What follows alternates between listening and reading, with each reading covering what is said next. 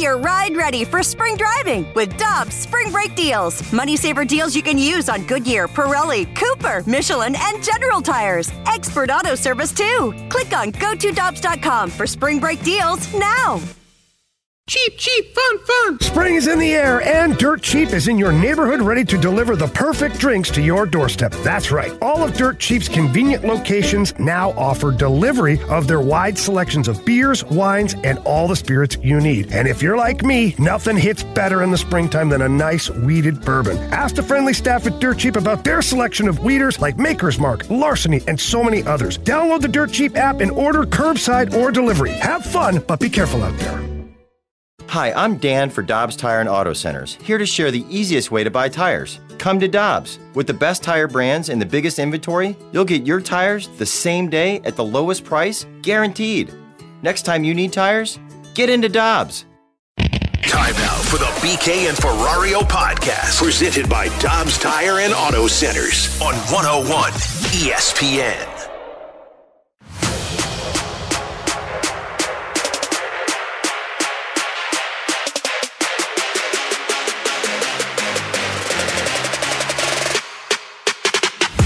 Met with Paulie prior to the lockout. You know, we told him we thought he could be our shortstop. We we, we want to give him that vote of confidence. Um, obviously, there's going to be some competition in this camp with even somebody like Edmundo Sosa. But in terms of like going outside of that, I don't think that makes a whole lot of sense for us.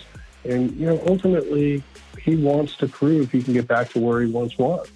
That was John Mozeliak prior to the 2022 season. I would say it's fair to I would say it's fair to say that it didn't go as planned, Alex.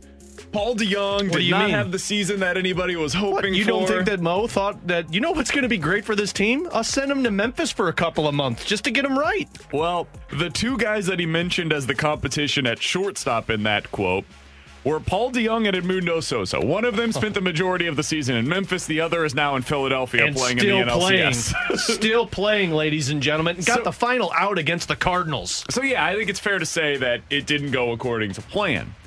So what's the plan this offseason at that position? With Alex Ferrario and Tanner Hendrickson, I'm Brandon Kiley. Again, that was John Mozeliak prior to the season talking about their plan at shortstop. Alex, yesterday I found it interesting. I was going over on MLB.com. I was reading an article that they put out with the top eight landing spots for Trea Turner. Oh, well, one number of the one. prized possessions for this year's offseason. 29 year old shortstop. He's done everything you want to see a shortstop do. He's a borderline gold glove defender. He's a guy that can steal 20 to 30 bags in a season. He hits for average. He gets on base. He hits Red's for his power. favorite color. Sounds like the Cardinals. Sounds like everything the Cardinals need. Leadoff hitter, sure. Gets on base, sure. Performs in the postseason, sure. Plays great shortstop, sure. He's going to be about $300 million. Sounds good to me. Open up the wallet, T Bone. Here are the top eight landing spots according to MLB.com's Mark Feinsand, who I think is a pretty trustworthy source. Cardinals. Phillies one, Dodgers two, Giants three, Orioles four, Orioles. Yankees five, Braves six, Red Sox seven, and St. Louis. the Cubs eight. Uh, well, The what? Chicago Cubs at number eight. The Cardinals were not listed. In fact, they weren't even mentioned in this article as a potential landing spot for Trea Turner. Uh, they'll be the dark horse that comes out at the hot stove meetings. I wouldn't count on that. Alex, the reason I want to bring this up is because I think they should be mentioned in any conversation that we are having about Trea Turner. I am not expecting the Cardinals to sign one of Swanson, Turner, Bogaerts, or Correa. I'm not expecting it. I think they should absolutely be involved in the negotiations, though. They have a hole at that position. You can kick Tommy Edman over to second base. You solve the big hole in your lineup that we've been talking about. You add that third big bat to the lineup. Specifically, I, I would kick Dansby Swanson to the side in that conversation. I think it's three shortstops that we should be discussing as legitimate options for the Cardinals this offseason. Someone hates Dansby. I mean, he's just a, an above average bat. If you don't like Brandon Nimmo, then you sure as hell should not be liking Dansby yeah, Swanson. but did you see that catch he made in the NLDS? Cool. Did you see his bat, the way that he played in the NLDS? Saw it last year when they won the World Had Series. more hits than Goldie. Well, touche. and Arenado combined. Bogaerts, Correa, Turner, those are the three that I think the Cardinals should be involved with.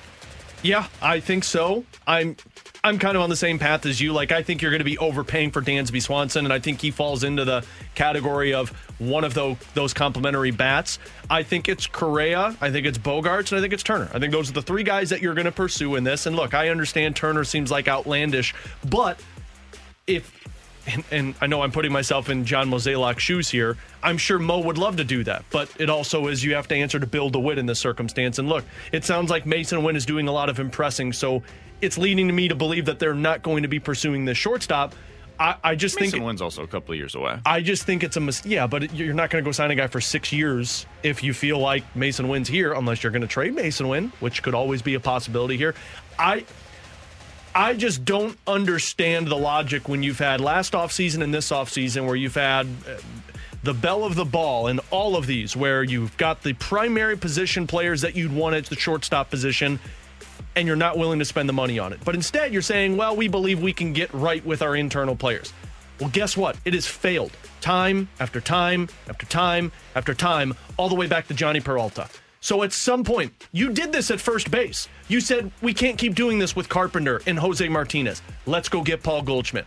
We can't keep doing this with Carpenter and insert name here at third base. Let's go get Nolan Arenado. We can't keep doing this in the outfield. Let's go get Marcell Ozuna, which did not work. It was a good effort. Go get the the player that can fill two separate voids for you. The primary third bat and the gold glove caliber defender at shortstop. If you go do that, I, I think you're going into next season looking like a World Series favorite in the eyes of teams in the National League. Yeah, I, I think they need to be on all the shortstops. And when I and when I say that, like I don't expect them to sign any of these guys, but I, I think they definitely need to be in the waters and be hanging around. And I say that even on Swanson, in case one of these guys has to take a one year deal just to reset his market. And that's why I, I say would that. rather bring back the guys you have currently than sign Z- no, Dansby Swanson. Have you watched Paul DeJong? No, because I don't see him very often. I'm talking. I would rather. would- I would Uh, rather bring in Swanson I think, to be I a think bat. Paul DeJong will be the bench bat next year. He ain't going anywhere. I would rather have a middle infield of Donovan and Edman and spend that money elsewhere than sign Dansby Swanson. I think if you am get, not kidding. If I don't. you get Swanson on a one year deal, I would take it. nah. He's such an upgrade in my I, opinion I at know. shortstop. I, I, If you're I would rather do a Iglesias if I'm doing Swanson. one year deals. Let, let's say in a hypothetical scenario, one year deal. Michael Conforto coming off of the injury, Dansby Swanson, and all, let's say all these guys are like 17 to 20 million dollars, or Willson Contreras, or a, a one year starter that could potentially be a front end starter.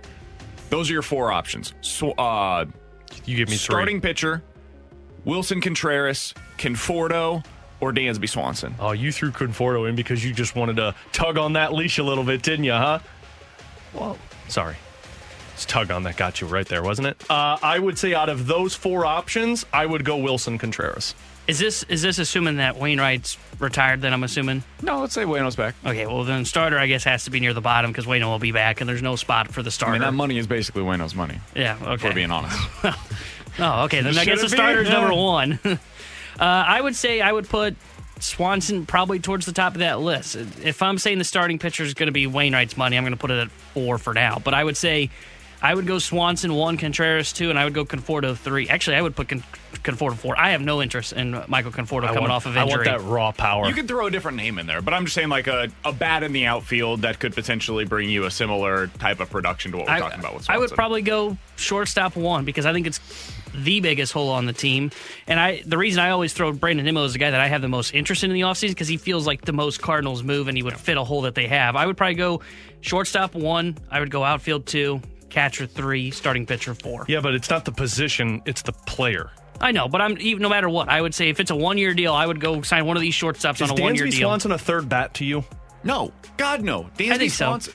I think he's a fifth. He's batting fifth No for way. you. Why is Dansby Swanson any different than the catchers that we talked about yesterday? Willson Contreras Will, is Will a third Smith bat is a before better that. bat than Dansby Swanson. Honestly, Michael Conforto is a better bat than Dansby 100%. Swanson. Dansby Swanson, I don't know how he's become this overrated. I, I really don't Say understand it with it. me, T-Bone. Overrated. Dansby Swanson is an average hit- hitter. An average hitter. I There- would there take is- Dansby Swanson. You got 20, you're guaranteeing yourself probably 20 home 25 home run power. Guy that's going to hit about 270, get on base 330, a little lower than you expected, Yeah. slug like 430. He's Tommy Edman. Like he's Tommy Edman with a little more pop. Oh, Tommy Edman. I would take that. I, I would I would rather have Tommy Edman at his salary starting at shortstop next year than Dansby Swanson. I And would I am agree with I am that. not kidding. I, I think that we have put Dansby Swanson up on this pedestal because he doesn't play for the Cardinals. If we watched him play for the Cardinals on an everyday basis, I think we would be talking about Dansby Swanson as being an underwhelming player given what the expectations were coming into the majors. Like Dansby Swanson this year was basically Dylan Carlson last year. Did you guys were you guys like over the moon about Well, you two were because you thought he was going to hit 20 home runs this season. and, and I think eight. that was a reasonable expectation. The reason why I bring that up is because Dansby Swanson could come back down to earth the way that he did in basically every other season that he ha- he's had in his major league career. He's been a below average hitter in every full season, not the 2020 pandemic season, other than, than 2022. And even this year, he was off to a hot start, and then in the second half, you look at the numbers, they're bad again. So I'm sorry. That was my my disclaimer on Dansby Swanson. I'm Hey, not look, interested. When he's, I'm a, out. When he's a Cardinal and doing great, I'm going to have this cut ready. Look. I don't agree with BK on anything in this world, but I agree with him on this. I think Dansby Swanson, if that was the offseason, I would be a little underwhelmed by it.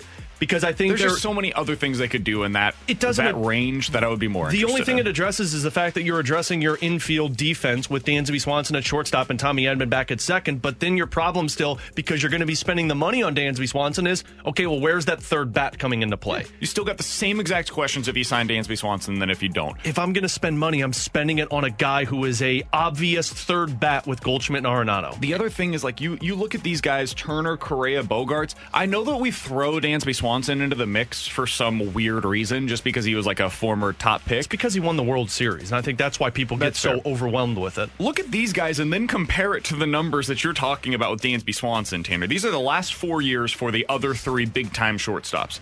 Trea Turner, 310 hitter, 360 on base, 500 slugging percentage, 30% above league average. Oh, Carlos Correa, 285 hitter, 360 on base, 485 slugging percentage. Again, 130 OPS plus, 30% above league average. Xander Bogaerts, 305 hitter, 375 on base percentage, and a All 500 value slugging percentage. Sucks. Don't and care. Again, 30% above league Look, I, average. I'm not saying I would sign Swanson to a four or five year deal. I, I'm just saying if you said that they need, if we're talking about the Cardinals being in on the shortstop market, they're not truly in on Trea Turner. I'll never buy that. I'm not sure they'll ever be on Carlos Correa, and I'm truly not sure they'll be in on Xander Bogaerts. So that leads me with who? Dansby Swanson. Tell me, Edman. Jose Iglesias or stick an internal. Yeah, and I think I- they would look. I and I and all I was saying was if one guy, I say they swim in all five with all five guys there. And if anybody falls on a one year deal, you take it. If Correa ends up signing the deal he signed with Minnesota, you jump on it. But I think Correa, Bogaerts, and Turner are all getting their big contracts.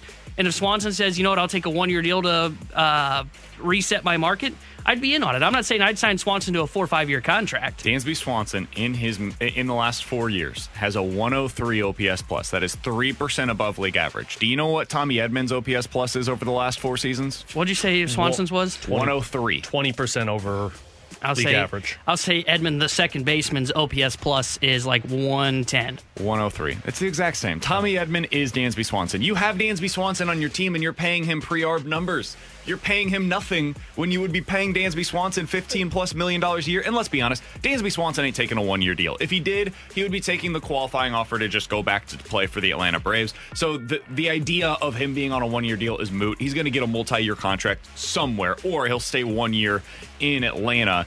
And if you're the Cardinals, you, you should be counting your blessings that that deal is not coming here in St. Louis because you already have that guy on the roster and you can use that money elsewhere. It's about the opportunity cost. You don't need to be signing him. If I told you guys the Cardinals end up, they are in. They're in the market for at least one of these players. Who do you think is most likely? Turner, Correa, Bogaerts. I would say most likely. Oof. I would say most likely Bogaerts because I think they would look at the value to where you're not. Maybe he is going to cost you closer to 30 million, but I think you could probably get him cheaper than Correa and Turner. And I think you can move him around. The other two, it's pretty obvious they're playing shortstop for you. Bogaerts could come in next season and be your second baseman, and then a year from now be your starting designated hitter and have that position for you for the next four seasons. So I would say Bogaerts is the most likely. I would say probably Bogaerts too, because I don't think he'll get what Correa and Turner get. And I kind of agree with Alex. He can come in, he can be your shortstop probably for the first two years of the deal. And then if if you don't decide to move Winn, you could probably move Bogaerts over to second base, or he becomes an everyday DH. So if it's those three, I would probably say it's Bogaerts that would be the most likely. I would probably rank it Bogaerts, Correa, Turner in that order. Because uh, I think that Correa could end up having to move elsewhere as well. I think Turner is a long term shortstop. I think Bogaerts is almost certainly going to be moved off of shortstop eventually and probably will be moved to second base. Hell, Bogaerts, you could sign him as a shortstop. Maybe you move Masyn Winn to second base and you you use those two guys as your middle infield for right now. And later on, like even if Bogaerts ends up being a DH and like a utility infielder for you, man, his bat plays up to the point where you could use him in that role and it would not be a a misuse of your resources. So I think I'm with you guys on Bogaerts. I think he's the guy that is most likely. The other kind of side piece to all of this, man, we're watching the end of this Dod- this version of the Dodgers because you look at what they have become, and I, we all said it this year. They felt a little more vulnerable than they have been in the past. Trea Turner's one of the guys they're potentially missing out on this offseason. The other option or the other free agents that are there, Clayton Kershaw, Justin Turner, Craig Kimbrel, Tyler Anderson, Andrew Heaney, Joey Gallo. It is about to be a very different looking version of the Dodgers. That might be for the better, but right now they're going into an offseason where we think that the Cardinals have a lot of questions going into it. Ooh, buddy. there are very few teams that have more questions going into this offseason that are legitimate contenders than the Dodgers. It's fine. Next year they'll have Aaron Judge and Carlos Correa on the roster, and then we're going to be talking about another juggernaut like we usually do. Coming yeah. up in 15 minutes, we got to talk about the Blues' fourth line. Speaking of juggernauts, yeah, they are. The Blues' fourth line has uh, fourth line has become that after just one game. We'll tell you what Craig Berube had to say about them yesterday on the Fast Lane. That's coming up at 11:30. Questions and answers at 11:45. But next, the hell's going on with the Broncos? Last time I could remember being this disappointed about an, uh, a football team that was put together that looked like there was no way it could miss was the Dream Team. We'll tell you about it next here on 101 ESPN. We're right back to the BK and Ferrario podcast, presented by Dobbs Tire and Auto Centers on 101 ESPN.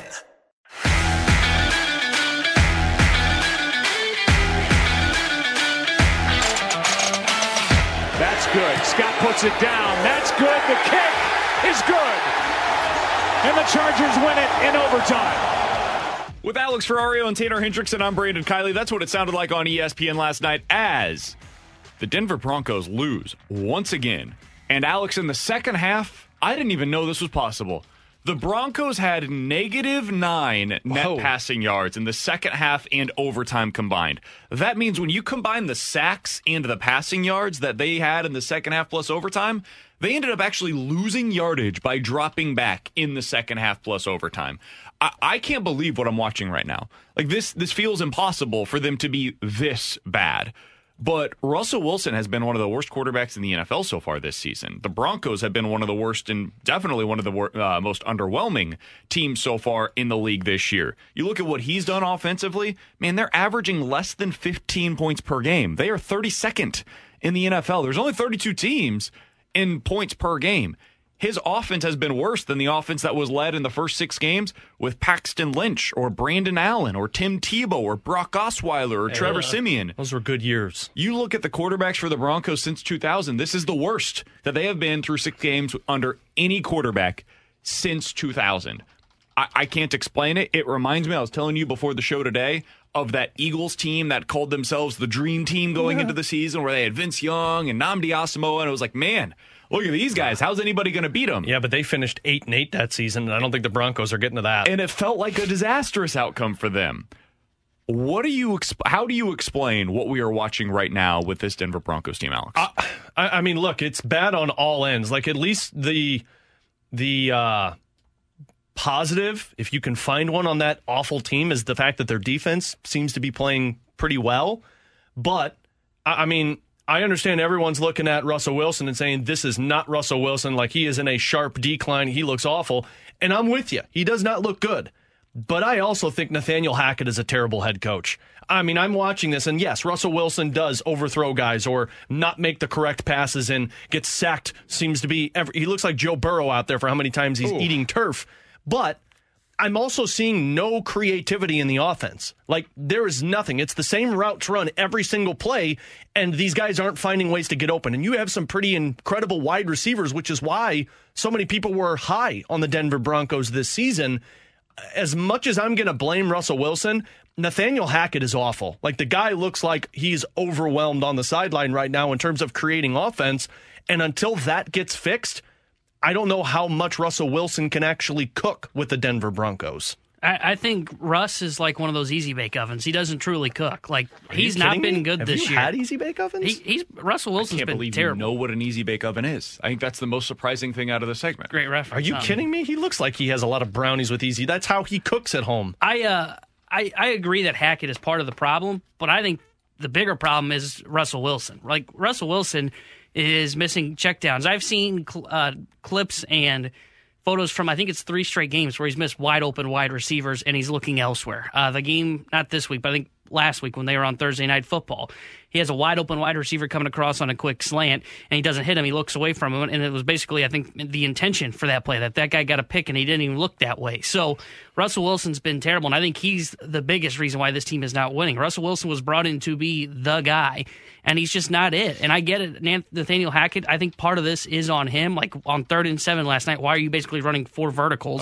And then Russ is missing the check down. So I think it's a one and two combo for why the Denver Broncos are struggling. I, I think Russell Wilson is the biggest issue because he was brought in to make sure that he can propel this team forward, and he just hasn't been able to do it. And then it also comes down to Hackett, and I agree, his play calling just hasn't been as creative as I was expecting. He looks kind of overwhelmed on the job, and just his decision making is very questionable. I think they will be in the market for a new head coach next offseason. Now, they won't be in the quarterback market because they decided to lock up Russ before he even played a down. So they can't move on from Russell Wilson for like three more years. I, I was looking this up yesterday. I'm glad you brought that up, Tanner, because I was curious. Okay, when is the the first time that the the Broncos could realistically get out of this deal? If they were to trade or cut Russell Wilson after the season, do you know what the dead cap would be, Alex? So they have to pay this on the cap in order to get out of Russell Wilson's contract. Oh, it's got to be like 200 million or something well, like not, that. not that high. It's 107 million dollars. Was pretty close. $107 million against the cap. To keep him, it's $22 million against the cap. So they'd be paying an extra $85 million to get rid of the guy. And he's not that bad. Uh, n- nobody is that bad. You, you quite literally cannot remove him from the roster. You would rather pay him and have him sit at home than cut him or trade him. The next year goes down a little bit to $85 million as a dead cap hit. The year after that, it's a $55 million cap hit to keep him on the roster. It is $50 million to get rid of him. It's just, it's untenable, man. The first time that this team can legitimately get out of this deal, realistically speaking, is probably 2026 they got him for at least the next three seasons before they can remove him from the equation. So, Alex, they better hope you're right. They better hope it's a coaching problem and that they can get out of this as simply as paying a few years of Nathaniel Hackett's contracts because that's a hell of a lot cheaper than trying to find a way to maneuver this Russell Wilson situation. This is why I fall on the Nathaniel Hackett side of things. And look, I, again, I agree. Russell Wilson has not been good. But Brian Daboll has found a way to have success with the New York Giants and Daniel Jones as their quarterback. And I would kind of compare the two defenses. I think they're both very good. And the Broncos had better playmakers than the Giants do. We joked about it yesterday, their leading receiver. You put a competent head coach with Russell Wilson and that team, I fully expect them to be better than what they are this season. I think they'd be better, but I don't. The problem is Russell Wilson right now isn't running. Like you, you bring up Daniel But Jones, isn't that but the- isn't that the head coach's no? That's mindset? Russell Wilson, dude. He hasn't run now for like three years. I mean, It's he had one big play last night where he actually ran the football. his longest run on the season is 18 yards. He he's run the ball a total of 20 yards through the first six games of the year. He's just not doing it. And this is a, a continuation of a trend that has taken place now for the last few years. He's like mid 30s. He's he's getting to that age where he, he doesn't really have that in his game anymore. And that's okay in theory because if he was still a good pocket passer, you could get by with that. He's not anymore. He's, he's not a very good pocket passer either. And then if you remove some of the scrambling ability, now you've just got a below average quarterback. With Daniel Jones, the reason why he's been successful this year for the Giants is that they're utilizing his legs on almost every play, whether that means rolling the pocket out or getting him going in the actual running game where they're basically using him as if he's a battering ram like they used to do with Cam Newton in Carolina. They, they can't and don't do that with Russell Wilson. And so this is, I, I agree that there's got to be a better way to utilize him, but the ceiling on what they are especially when you start having to pay the freight of what that contract's going to be over the next few years. The Broncos are not just broken right now. I don't think there's a fix for this while Russell Wilson is still the quarterback. And I know that might sound like an overreaction to what we've seen in six weeks. I don't think it is, man. I think Russell Wilson, this is who he is. And if that is indeed the case, somebody on our text line said, and they're at least better than the Raiders. The Raiders are the worst team in that division. Nah, man. The Broncos are not only the worst team in this division right now. I know what the record is. The the Raiders are a better team right now than the Broncos are. They're going to be the worst team in this division for a while because there's no getting out of this hole. Yeah, I'm with you there. I mean, I think they are the worst team in that division because I, I know the defense has played pretty well, but I mean, when you're averaging what they are and you're dead last in points per game, you're not going to be able to do anything with that. I mean, you're going to end up losing more often than not.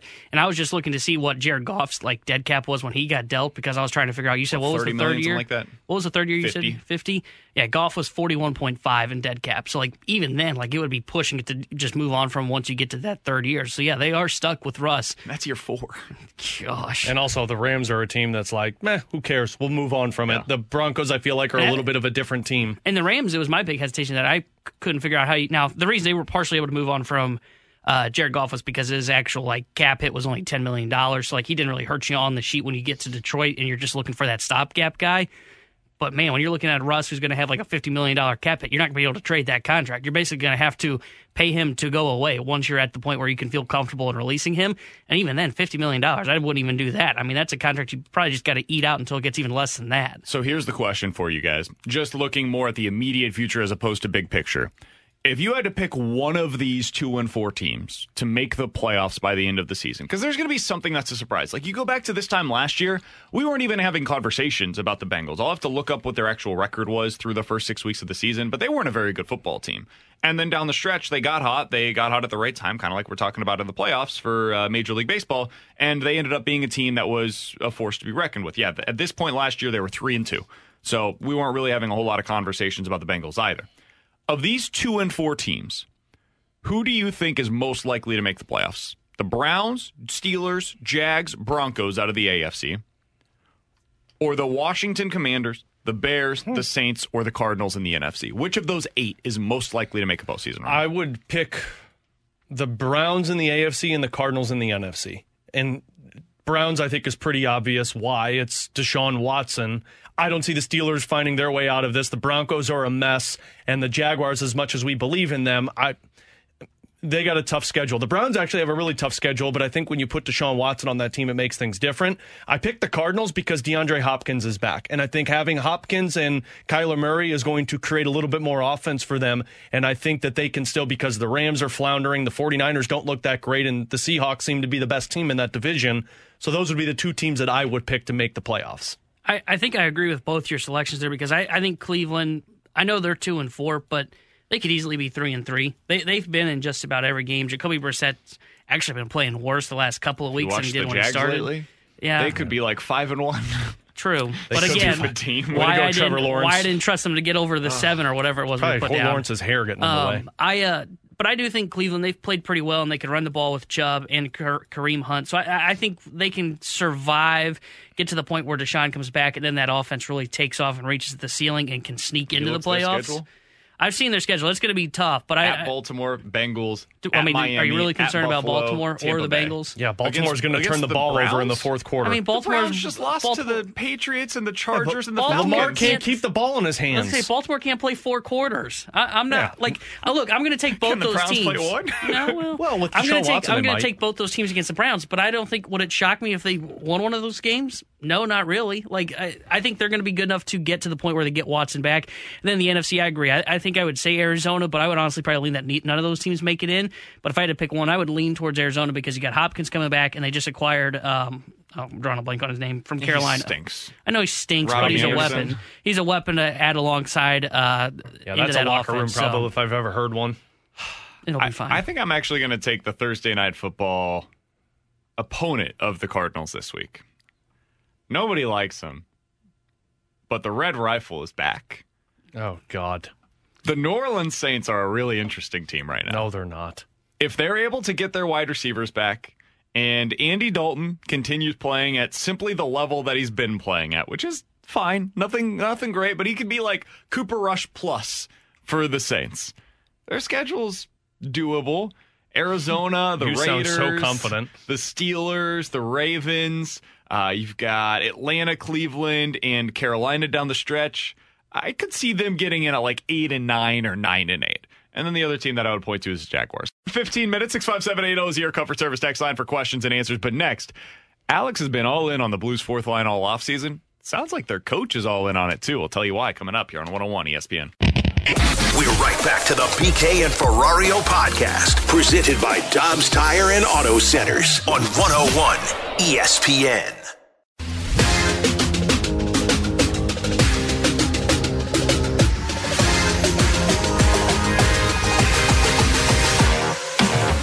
but I know that you know they're going to do the right things. Like they're going to get that puck deep and go to work again right away. And the other team's kind of on their heels. Just got scored on, so in my opinion, it's a good, you know, good way to keep it going. Like if they can get that puck deep and go back to work, put pressure on the other team again, make them feel like they're on the heels even more, and then get you know keep it rolling.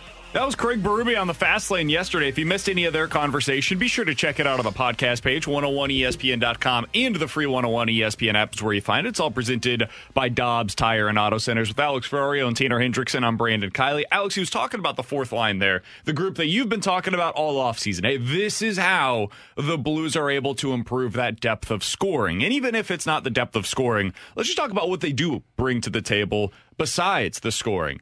I think what Craig Berube just said there is really important. This is something that, as you mentioned before the show today, Alex, Berube decided to do during that 2019 run, where the Blues would score a goal, then he say, "Hey, let's set the tone. We are not going to allow them to come out here and get any sort of momentum going right off of our goal. We're going to shut things down right here, and then we'll bring on our big guns again." And he would do so by bringing out the fourth line. That's not something he felt super confident in doing with the fourth line last year. Why? Because he didn't trust them. Those guys would go out there and he would have no idea what he was going to be able to get from them. Here's Craig Berube again yesterday on the fast lane talking about what that fourth line brings to the overall structure of the team. We know what they're going to give us on a nightly basis. Uh, you know, um, they're going to give us effort for sure, and they're going to be highly competitive, and they're going to be a physical uh, threesome when they get out there. And you know, for me, I love that physicality. I think you know, it really drives our team and gets everybody involved. And they're going to do that sort of thing, and it's going to be a simple game plan when they go out there. Uh, you know, after we score goals, I like to get those guys out there, set the tone again for the next shift type of deal. So that's, uh, you know, I think it's a great uh, line to have. Um, so far, so good. So we'll see how it goes. It's the typical energy line for Craig Berube, and he has not had that for at least two seasons. I went back and looked at this uh, last night. The 2020 2021 season, of course, post pandemic, you had kind of a, a variation of guys that you were hoping could click, and they didn't because Sundqvist was injured. You moved Barbashev up. Tyler Bozak was kind of in and out of the lineup. He was injured also. You didn't have any consistency. Last season, you also did have no consistency. Everyone likes to go back to the 2018 19 season, but how about the year after that, before the pandemic kicked in? I mean, it was still the Alexander Steen, Ivan Barbashev, and Oskar Sundqvist line. That line averaged about 14 minutes of ice time consistently. And what Craig Berube did with that line was he threw them out there after other teams would score the goals. It was a line that went out there and created a ton of havoc because they would finish checks, but it's also a line that can create offense. And it's not so much scoring goals for Craig Berube, it's just getting the puck in deep and keeping offensive momentum so that you can get a line shift mid puck possession. And the next thing you know, Ryan O'Reilly's line is out there or Robert Thomas's line is out there against the other team's fourth line or their third line. That's what Craig Berube wants. And it was only one game. Things could change. But you had 11 total hits combined between Acciari and Toropchenko. That's something that probably can't sustain all season long because injuries are going to come into play. But it's two out of the three guys, and I think Nathan Walker's in this category also, that Craig Berube looks at and says, they're not going to put our team in a bad spot. It's not the Dakota Joshuas or the Klim Kostins like last season, where one minute they're in the offensive zone keeping puck possession, but the next minute they're turning the puck over in the defensive zone and it's an odd man rush. Predictability. So if Craig Berube is going to these guys post goals scored, that tells me he trusts this line in terms of keeping the energy going for this team And I, I know I sound like a broken record, but I think this is a massively important aspect to Craig Berube's style of hockey. Yes, you want offense. Yes, you've got skill. But if you don't have a line that gives you energy, you can go out there and eat 13 minutes a night. If they're only playing eight minutes, then your team's overwhelmed and you're talking about using your top guys more than what you want to do. Yeah, and like let's let's be real about what they're playing. They're they're right around 11, and I think that's probably going to be where they are for most of this season. But I, that's that's so much better than what they were a year ago. That three minutes that they're taking off of your other three lines. That adds up over the course of 82 games. I mean, you're talking about 250 minutes. Like, if it is an extra three minutes per night that that fourth line is playing, over the course of the 82 game season, that is 250 minutes that your other lines do not have to play. I mean, we're talking about four hours of hockey that you're taking off of their load for them, and that that's massive. A, a, guy like yesterday, we talked about the Ryan O'Reilly workload that he has had to endure over the last few seasons since he's been here in St. Louis.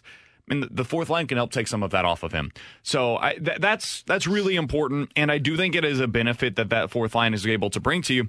I also just think in th- in the third periods, that's where you're going to see this most because we saw the last couple of years, Berube would continue putting those guys out there in the first and second period. They would get their ice time, but then in the third period, I know you've talked about this a lot in the in the um, post game shows, Alex. He just wouldn't even put them out there on the ice. You would be rolling three lines for the entirety of that third period, and that's where the, the games get the most strenuous, right? That's where the most stress takes place for these guys because it's where the the pl- level of play really starts to amp up because there's stakes on the line.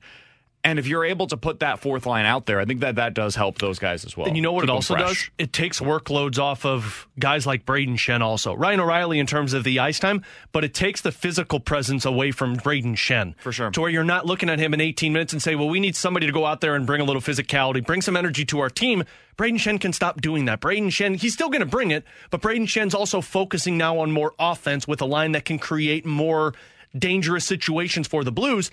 And now Craig Berube's looking at Alexei Toropchenko and saying, we need you to be that physicality, or we need Noel Acciari to be our physical presence right now. And these are the guys that might be dropping the gloves a little bit more too than Brayden Schenn because it's always just been Brayden Schenn and Robert Bortuzzo. And I want Brayden Schenn to be that guy. Like, I, in fact, I think Brayden Schenn he doesn't know any other way to he play. He has to be that guy. But yeah.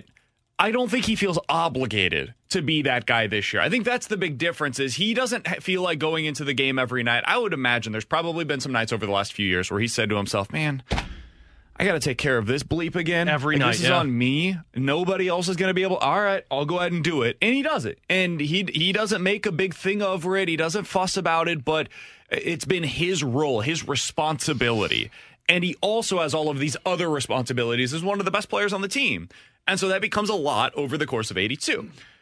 You you look at what you now have with this fourth line, though. Brayden Schenn can just play his game. Mm-hmm. He just go out there, be a, an ass kicker, and do everything else that we've come to know and love about Brayden Schenn. And he doesn't feel obligated every night to be the guy that is the enforcer for the Blues. So I think that's an added benefit of it as well. Coming up in about 15 minutes or so, the Cardinals are getting rave reviews for the guys that they have sent down to the Arizona Fall League. We'll tell you about two of them in particular that have started making some headlines. We'll do that coming up at 12 o'clock. But next, questions and answers. 65780 is the Air Comfort Service text line for questions and answers here on 101 ESPN. We're right back to the BK and Ferrario podcast, presented by Dobbs Tire and Auto Centers on 101 ESPN. You've got questions. We may have the answers. Maybe text now to 65780. It's BK and Ferrario's questions and answers on 101 ESPN.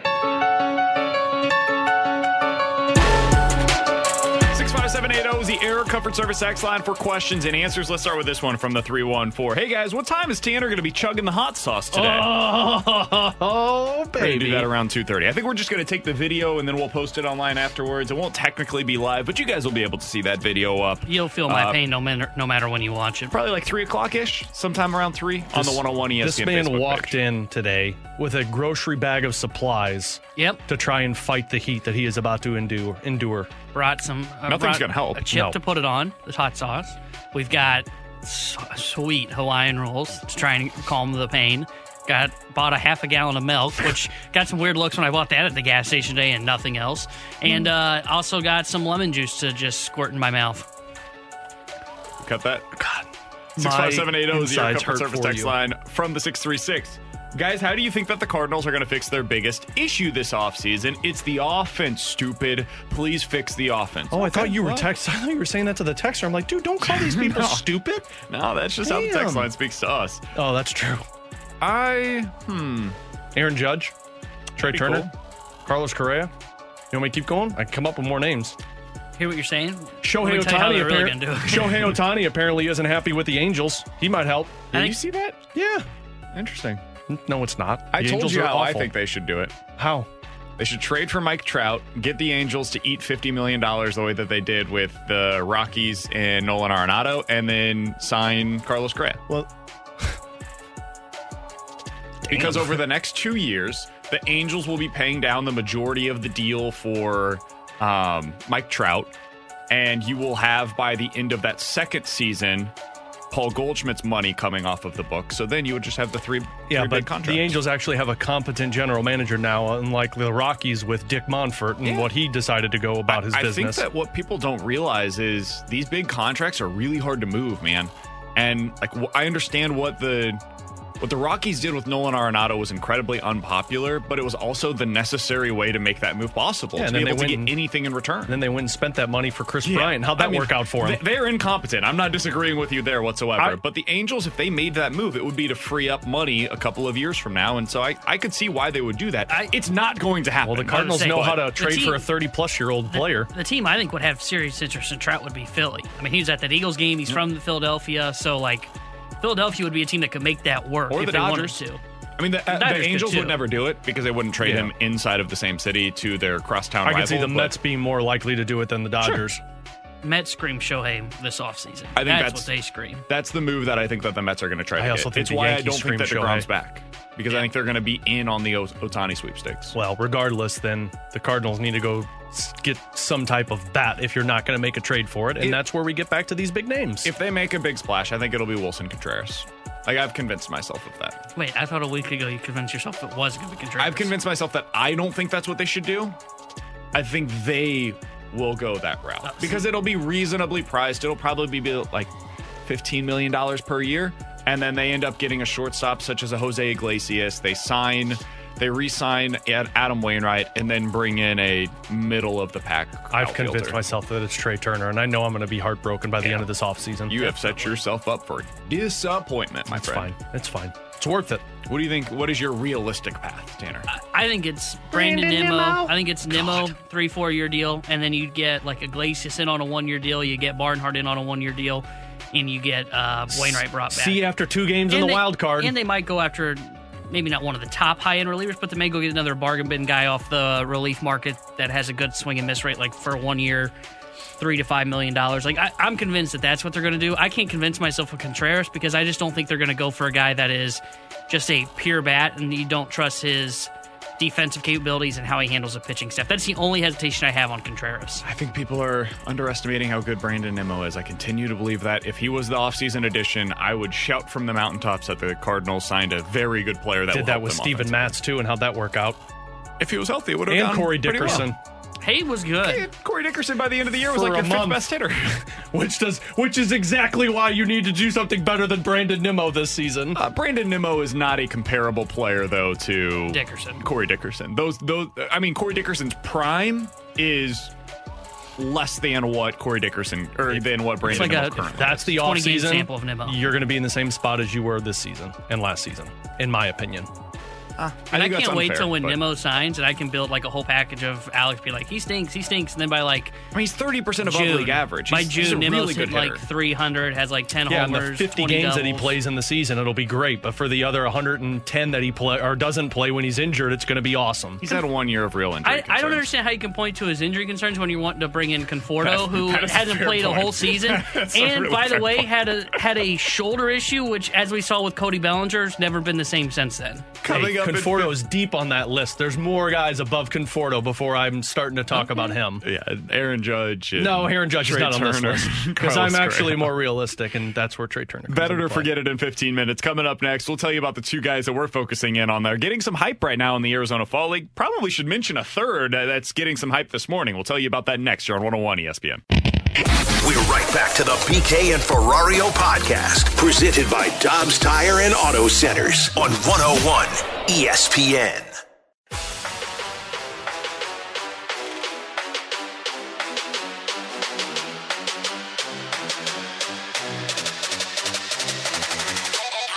in terms of Jordan Walker, gosh, it's uh, enormously exciting. I mean, like, you think of like players at that age that have put up those kind of numbers since I've been here.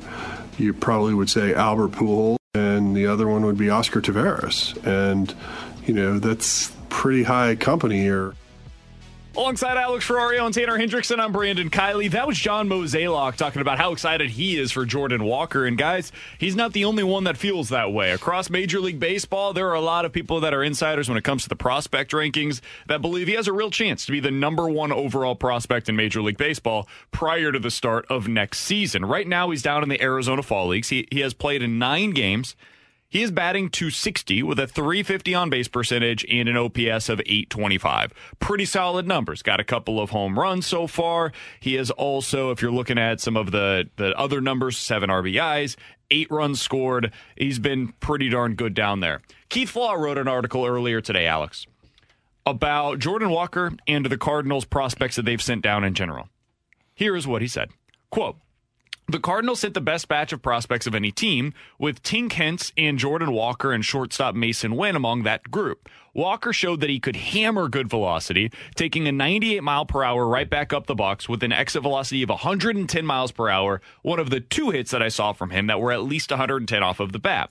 He did seem to struggle a little bit with changeup across multiple games. He looked okay in the outfield, although it's the bat that's going to matter for him. He reminds me a bit of Jermaine Dye physically. Both are good athletes, but maybe average runners, although Walker's ball and strike recognition is well above where Jermaine Dye's was at the same age. End quote. Again, that comes from Keith Law of The Athletic. Alex, as we see more and more and hear more and more about Jordan Walker and what he could be and what he already is, frankly, are you starting to lean into the fact that, hey, you know what? Maybe this is the answer in one of those outfield spots going into next season. Are, are you leaning more in that direction? Yeah, I'm absolutely leaning more towards that, but I also think I always fall back into the Matt Holliday sentiment where as much as I think he's going to be one of the answers in the outfield, I still think you have to put some protection on this roster for Jordan Walker so he doesn't have all of this pressure on him. And look, he seems to be handling whatever it is really well because he's just skyrocketed this season. I mean, the fact that he could be the number one prospect in all of baseball by next year is really impressive. And I know he's not getting any of that pressure now, but you know everyone's talking about him being the solution to the problem. I think Jordan Walker, for me, is going to be on this roster out of spring training this coming season. But again, I also look at this and say Jordan Walker cannot be the guy that's batting in front of or behind Goldschmidt and Arenado. You got to go get somebody else so that Jordan Walker can ease into this role and just go out and impress with whatever role he's determined to be for this team. Yeah, I, I think he's got a shot to get on the roster out of training camp, but I think the Cardinals are going to be very, I don't know if cautious is the right word, but they're going to take things slow.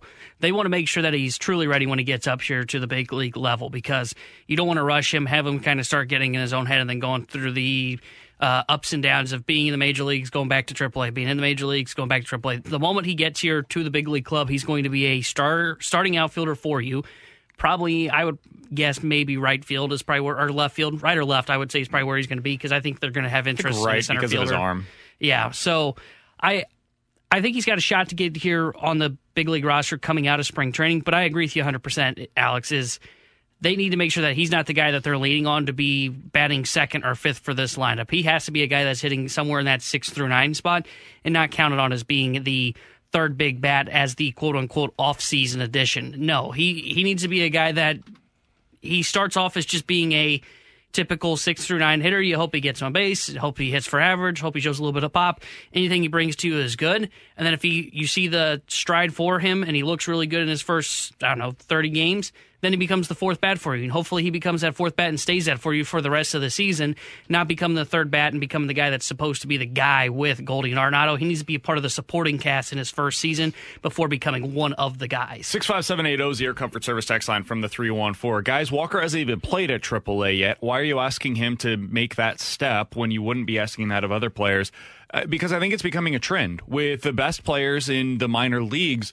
They can skip AAA. We've seen this with the Braves. They've done it multiple times. Grissom did it. Uh, Michael Harris the third did this as well. Strider did it too. Strider did it too. The Cardinals did this not with a position player, but with a pitcher with Jordan Hicks a few years ago, where he came all the way up from A ball. They said, you know what, this guy's good enough. There's no reason to waste his pitches down in the minors. If this guy's arm is what we think it is, it can play up right now. And it did. It worked. And by the way, he ended up having Tommy John surgery a couple seasons later. And it was probably smart to get that that out of the way where he had the previous experience in Major League Baseball as opposed to wasting those bullets while he was down in the minors. So uh, if if Walker's ready, I think you bring him up and, and you see what it looks like. I do agree with you guys though. You need insurance there. And this is where I think it gets really difficult roster building wise because if you are expecting Jordan Walker to be an everyday player for you in, in right field, and you think at least one of, and I do believe at least one of Carlson or Nootbaar is going to be an everyday player for you in one of the other two outfield spots, it really only leaves you with one spot in the outfield to be able to plug and play somebody. And then it just comes down to what do they think of Tyler O'Neill? Like, is Tyler O'Neill an everyday player for them next season? Or do they think that Brendan Donovan could be an everyday outfielder for them? Do they think they have the internal answers? Maybe it's Alec Burleson. Do they believe they have the internal answers already on the roster? Or do they think that that guy needs to come from elsewhere? I think it needs to come from elsewhere. I, I think. I know we've mentioned the name a million times. There's a guys, there's a reason why we're saying Brandon Nimmo because if you go out there and look at the free agent market, the outfield options are not particularly appealing.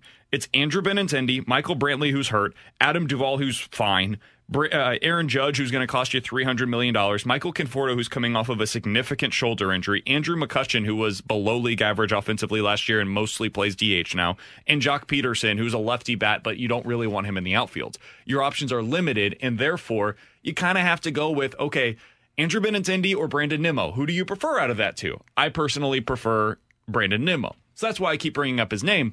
I think that's the guy that makes the most sense for the Cardinals going into the offseason.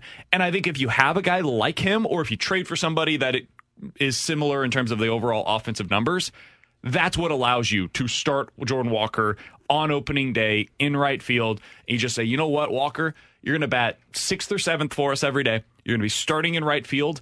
And we understand that there are going to be some ups and downs, and we're willing to live with that. We're going to stick with you through all of that, and we're going to make sure that you're ready to go, and you're going to be a significant part of this thing next year. Yeah, and that's where I'm at with this. In an ideal world, uh, my mindset is if you have Jordan Walker and right, maybe Dylan Carlson and left, you go find yourself a center fielder. I know Carlson probably is going to be center field, but I'm looking at it like next season, I'd love to go out there and find a guy who can permanently be the center fielder because – the thing about it is, Jordan Walker, yeah, he's going to have those growing pains, but Dylan Carlson, if he's the guy, you're also going through growing pains with him. I need somebody who's not going to have those growing yep. pains. And Brandon Nimmo might be that guy. And as much as I kind of poo poo on it, maybe he is that answer. Man, for me, I would love to see this team be aggressive on the trade market and find somebody who can play center field for you. And I know Mike Trout seems like a pipe dream here. Sounds great. I'm in. A guy that we brought up in the past, though, and I don't know because I don't think he played center field uh, or even the outfield for them this season. I've mentioned him in the past. Go back to the Ketel Marte situation. I just don't know if they're going to trade him. And if they do, they're going to get so much for yeah. him, man. I mean, you, you might be talking about potentially giving up a Jordan Walker. I, I think. Arizona seems to Arizona thinks that they're getting closer to exiting this rebuild. I mean, you look at their rotation: Gallen, Kelly. Uh, they got somebody else in there. I'm drawing a blank oh, on. Mad Bum. Uh, yeah, maybe that's who it was. Uh, so, like, I, I, don't see them making those kind of moves. But I mean, if you can find someone like that on the market, Just, it make all the sense in the world. I, I, want. I would rather before I get to Nimmo, and Nimmo is a great option. Before I get there, I would love for them to go out and find a way to make a trade for that center fielder because again, you have all of the pieces to make a deal for that and go get yourself an excellent center fielder who do, who can provide some insurance for these two guys who are going to go through growing pains this upcoming season. I'm here for it. The other guy that I mentioned uh, that could take a similar type of a path to Jordan Hicks is Tink Hence who is down in the Arizona Fall League right now. I haven't looked up what his actual numbers are in the Arizona Fall League, but I know what they were down in uh, in high A ball was just absurd this season for Palm Beach. He had a 1.5 1.4 ERA in 52 innings. He has appeared in 3 games so far down in the Arizona Fall League. He's done so kind of as a reliever. He's been doing going in one inning spurts, which is interesting to me. He's allowed one hit, one earned run. It came on a home run. He has a walk as well. He struck out two so far. So a limited appearance or limited workload so far down in the Arizona Fall League. Guys, do you think it's possible that Tink Hence ends up being a guy that takes a similar path where maybe it's opening day next year? He comes up to the big leagues for the Cardinals, and instead of immediately coming up as being a starter, He's a guy that could come out of your bullpen throwing 95 plus miles per hour as a 20 year old fire breathing reliever, and that's a guy that can fit into your late inning mix next year. Would you consider that? I would consider it, but I don't think I would do it because if I'm the Cardinals, I'm viewing this guy as a massive piece in our bullpen, and we know how the Cardinals like to slow pace certain, slow play certain pitchers if they do feel that way, and I, I don't, I just. I feel like they're trending in the direction with Tink Hence, the way that they're looking at it and saying like we think this could be kind of a Sandy Alcantara pass path. So let's let's take it slow with this guy and, and work his way into that situation. I think there's a shot that he could do that. I but I think he has to do you have to see what you saw from Jordan Hicks in spring training for him to end up making that kind of a jump going from the major leagues because I agree with Alex. I think they truly want him to be more of a starter. But because of the stuff that he has, if he looks good in spring training, doesn't look kind of overmatched, I think they would consider it. I think it just comes down to what do you have in your bullpen? Because I know I'm trying to think of the spots that are locked up going into next year. You know that Gallegos Helsley's going to be there. You know, I think Verhagen will be there. I think Genesis Cabrera is going to be there. Cabrera might be there. Maybe he might get non tender. I mean, they're going to have a couple of open spots Hicks for the will be there. bullpen. Hicks will be there. So, like, I, I could see them going that route, but I think right now they still, at least based on what we've heard, I think they still want him to be a starter. But if he really impresses in spring training and looks dominant, then I could see where they go, you know what? He's just too good to pass up on. And I think that's what happened with Hicks. I think it was Yadier Molina went to, uh, was it Shildt that was there at the time? I think that's right, Shildt. And he said, there's no way we can't have this guy on the roster. So maybe something like that occurs, but otherwise, I think they plan on him being a starter down in uh, Double A next season. Yeah, that that's my thing. Is I my guess would be he probably doesn't end up coming up to the big league roster on opening day, but I think at some point next year, some of these guys that we've been talking about as starting prospects, they might be in your bullpen. I mean, you look around Major League Baseball right now. Watch these playoffs, guys. As we get into the uh, tonight, you'll watch the ALDS, you'll watch the NLCS as well. As we get further and further into these playoffs, watch the guys that are coming in as relievers, and then compare that to some of the players that we've been talking about here in St. Louis. It's it's really no comparison. They, they've got more velocity. The strikeout stuff is there in a way that it really wasn't for most of the season here in St. Louis. You look at Gordon Graceffo. You look at a guy like Tink Hence. Some of these players that have been considered to be starting prospects, they should still be considered starting prospects, and they should get the workloads down in the minors. But when you get into like late July, early August, I would definitely consider bringing them up to the big leagues and saying, you know what, he's going to get some time up here. First of all, to experience what it's like with the big league club, but also to find out, hey, can this guy come out of my bullpen for an inning and give me somebody that for the rest of this year is a bullpen arm, and then going into next year ends up being a starter, kind of on that Andre Pallante plan, where okay, let's see what this looks like as a reliever. If the stuff plays next year, maybe you come back and you'll be a guy that ends up being a starter for us because they can start stretching out over the offseason. That's what I would consider doing with the Tink Hence. I think you guys are right. Probably not opening day, but by the end of the year, I think he should be in consideration. Coming up in about 15 minutes. I think there's one thing that Craig Berube doesn't get enough credit for. And we'll tell you what that is based on an answer that he gave to Jamie Rivers yesterday on the fast lane. That's coming up in 15 minutes. But next, 65780 is the Air Comfort Service text line for Bet It or Forget It here on 101 ESPN. We're right back to the BK and Ferrario podcast, presented by Dobbs Tire and Auto Centers on 101 ESPN. Vegas sets them up, and we're here to make the call. It's BK and Ferrario's Bet It or Forget It on 101 ESPN.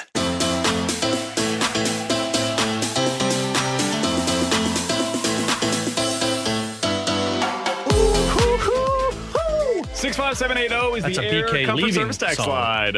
For better to forget it. Guys, can I tell you how excited I am to not be here for the next 10 days? Can I tell you how excited we are that you're not here for the next 10 days? I know. Scale of 1 to 10, who, like I'm at a 10. I think you guys are at a 15. By the way, you're going to have two punishments to deal with when you return. That's fine. I've because never I'm more assuming you're going to go 0 and 3 in next week's also. so. He, he might have three to.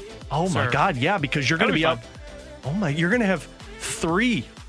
all at once. I'll do it. I'll do it for all of us.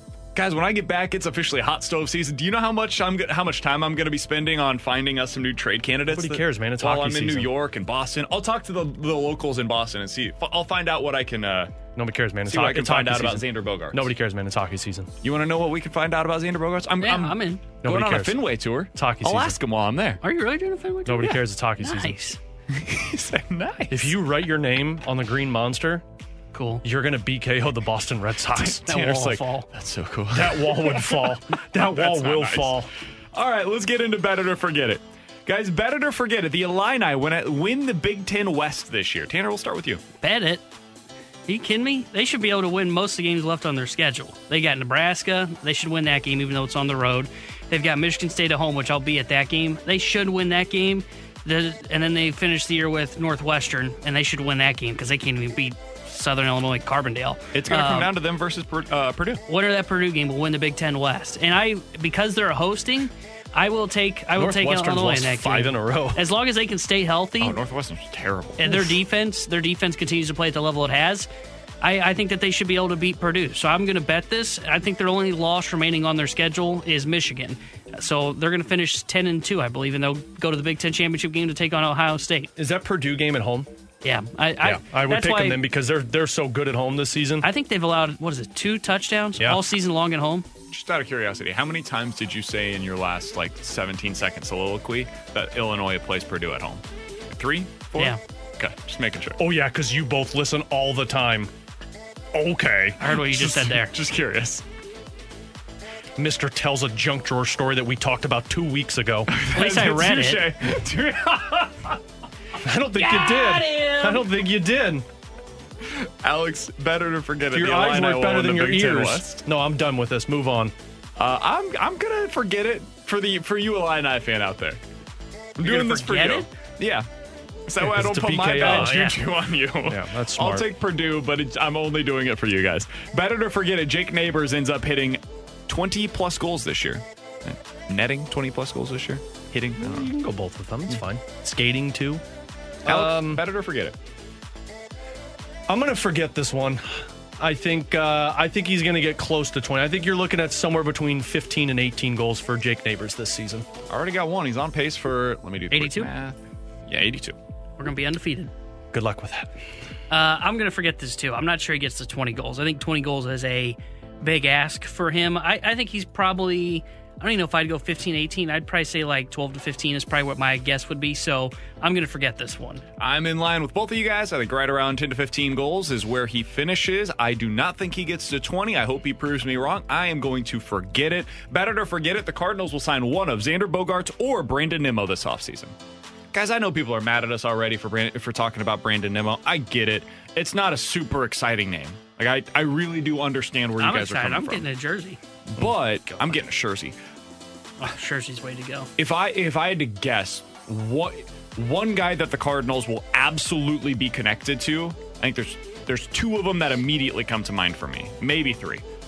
The two that would be highest on my list though would be Jose Iglesias and Brandon Nimmo, Good God. and I bet you they'll be connected to Martin Maldonado.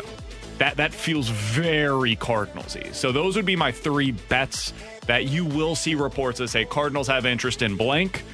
Brandon Nimmo, Jose Iglesias, Martin Maldonado would be at the top of my list. I will forget this though. I don't think they end up signing one of Bogaerts or Nimmo. I'm gonna bet this because I think Xander Bogaerts might be the guy. He screams Cardinal signing. I hope you're right. I'm going to bet this because I think Nimmo's the guy that they signed. So, uh, but I, I do agree. I think they'll be connected. I think they'll be connected to every one of those shortstops, uh, Other including than Trea Turner. I think Apparently. I Jon Heyman will tweet that they're connected to Trea Turner. Um, or or a Jim Bowden. yeah, I, I His think lists they're going to always be are they're going to be used as le- competent. they're going to be used as leverage because everybody can look at them and just like they did last year and went, "What's a hole on the Cardinals? Shortstop. Okay, what are we going to do? All right, their agent's probably going to talk Fill to it. somebody and they're going to say, "Yeah, we've talked to the Cardinals," and by that they mean Mo texted, "What do you guys want?" Uh, 10 years at 350 million. Uh, yeah, we're out. But hey, at least we heard from the Cardinals. So we can No, say that. You're wrong. Mo never texts back and says he's out. He just doesn't text them back after they give him the price. 100% correct. Because then they were in on the conversation. That's fair. From the 636, guys, you got that wrong. It'll be Brandon Crawford who signs with the Cardinals. I don't know where this came from, but Brandon Crawford is not a free agent. And San Francisco's not letting Brandon Crawford go. Brandon Crawford is now their Buster Posey. He's, he's got one more year left. And I don't want on- that old dude. on his contract. I actually so would take him. I, I love I love the way that Brandon Crawford plays. I'd be fine with taking Brandon Crawford. I just don't. He's not a free agent, Yeah. so. The Giants aren't moving him. Would you trade for Brandon Crawford Who? if, if in a hypothetical world Crawford became available? What's the trade? Better to forget it. The Cardinals would trade for him. What's the trade? That's my question. I can't imagine you'd have to give up a whole lot. He's a 36 year old shortstop next year on a one year deal worth 16 million dollars. I mean, if it's nothing that is a massive. For what it's worth, he had a terrible season last year. And I think he was bad defensively last year. Was he? I didn't. I think so. I've numbers. always liked the way Brandon Crawford plays, regardless if he had a bad season. Uh, I mean, San Francisco had a bad season last year, so I would make the trade as long as it's not a huge ask. I think he, I don't think he's the third bat that you're searching for, but I think he's a pretty good complementary piece, and then you can focus on the outfield because you got your shortstop position figured out. He was indeed terrible last year. We're gonna- we're- 16 errors on the season, Yeah. and the advanced numbers also agree that it was pretty bad. We're gonna we're gonna rip on Dansby. Crawford the last five seasons is just one percent above league average. So no shot would I trade for a guy that's even older than Dansby Swanson. So I I don't think the Cardinals would do this. This doesn't scream a Cardinals move. I think they would rather just stick with Paul DeJong over getting Brandon Crawford for what it's worth. 65780 is the Air Comfort Service text line for Better to Forget It. Guys, better to forget it, the Colts will win the AFC South. Forget it. It ain't gonna be Jacksonville. It's going to be Jacksonville. Actually, it's probably going to be the Titans. It's the Titans every year. I think I'm gonna I'm gonna drink the Kool Aid of what Indy did this past weekend offensively. they figured it out, boys. Indy has figured out the offense. Bet it. Colts win the division with like eight wins. Well, you're about to find out this week because it's Titans Colts. The winner of to this Sunday's game Haven't is. they already played once this year too? I thought they uh, had. I don't think so. The winner of this Sunday, I think, is winning the the AFC South. I don't believe in Matt Ryan. I'm assuming BK didn't lo- listen because he just looked at me as if I was going to answer, and I already answered. No, I want to say the Jaguars. Oh, that's why I he do looked too. at me. Yeah. I so badly want to say that the Jags will still find a way to win it. Should say what your heart says. I'm going to forget it. I'll say that the Jags win it. Look at their schedule. Look at them. And look at who they just Look lost at us. to. Look at us. Who would have thought? Uh, 65780 is the Air Comfort Service text line for Bet It or Forget It. Somebody says, can trade uh, talk show hosts be traded? Nope. Nope, they cannot. Um, Bet It or Forget It, the Cardinals will sign Dude, Kolten you Wong this offseason. Follow up question to that texter: Who do you want traded? Me, let's be honest. Oh, okay. Brandon. You want to move me out, move. We could use a new computer, so we'll ask for two new computers. Honestly, that computer probably starts working BK. when he leaves. Oh, well, you can take that one with you then. No, it works. You just got to get the BKO away I from mean, it. they want one of the seven different fill ins that we've got to take my spot. Let's be honest. You'll get 17 texts like that this week. No, No man, we never get Seriously, those. no, People say they no, wish you don't were go. back. Don't go, BK. No, No. People always text in and say, 17 We was wish you were low a here, number. Tanner, uh, BK. I've never seen one of those texts. Are you sure? Yeah. I think he texted in a couple of times. Oh, you didn't come from him? Oh, yeah, I know his Oh. number. Yeah, no, yeah, we don't get those. You guys going to answer the question? Better to forget it. What The was the Cardinals will question? sign Kolten What Wong. was the Forget question? it. I didn't hear you even Better to ask that forget question. it. I'm going to have a job when I return. What the No, hell's going on I'll here? forget that one. That's not going to happen. I didn't even hear you ask. What do you, do you guys think Kolten Wong might be an option? Better Yeah. to forget it. T-Bone. Forget it. I don't think I don't think he'll be here. Yeah, I'm forgetting it as well. I'm not sure we're seeing another Cardinals reunion. I don't this think we're. offseason. Yeah, I don't think we're going back to Cardinals this offseason. think Unless you guys are Pujols probably wants to right. come back. Tanner apparently wants uh, Randal Grichuk back. Yeah, who's in? Oh, good God, man. We just lived that for a couple of years with Tyler O'Neill. Randal Grichuk is Bring bad version fro- of Dylan, flow. Car- uh, Dylan. He's Dylan Carlson with a little more pop and a lot more strikeouts. I'm in for it. You really want that? Yeah. Okay. Coming up in about 15 That's minutes what we or need. so, More we'll dive strikeouts into on the this junk team. drawer. Hopefully, we've all read our junk drawer stories and didn't talk about them a week ago. We'll get into that. That's in 15 minutes. But next, I think there is one thing that Craig Berube simply does not get enough credit for. It's time we give him his proper due. We'll do that next year on 101 ESPN. We're right back to the BK and Ferrario podcast, presented by Dobbs Tire and Auto Centers on 101 ESPN.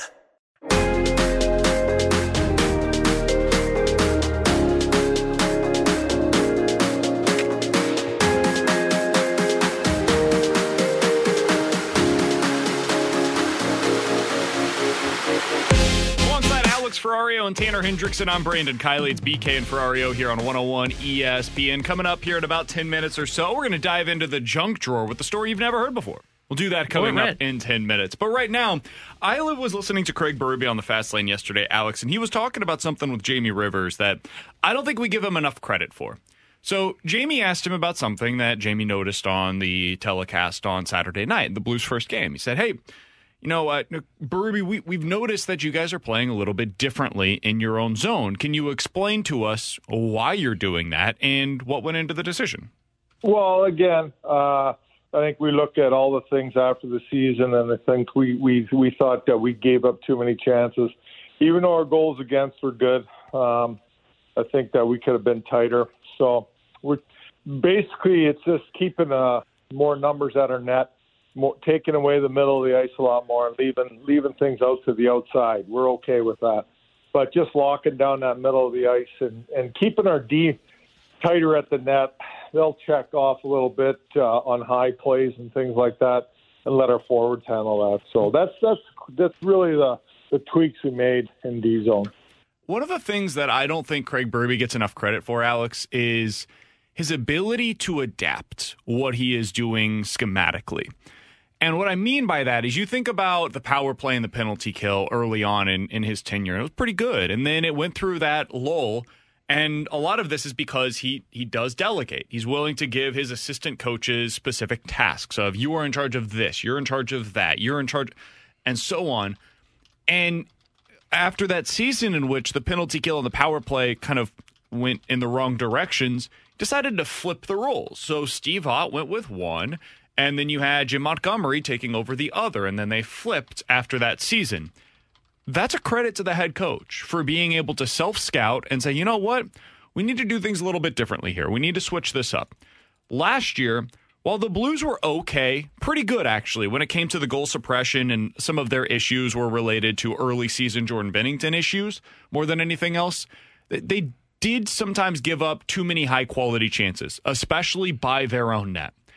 And if they are going, and we don't know how this is going to play out, it could completely fail by the end of the season. They revert back to what they did previously. But if he's going to be able to switch this up a little bit schematically and he allows them to put more shots that are further away, prevent those high danger chances, get more low danger chances against.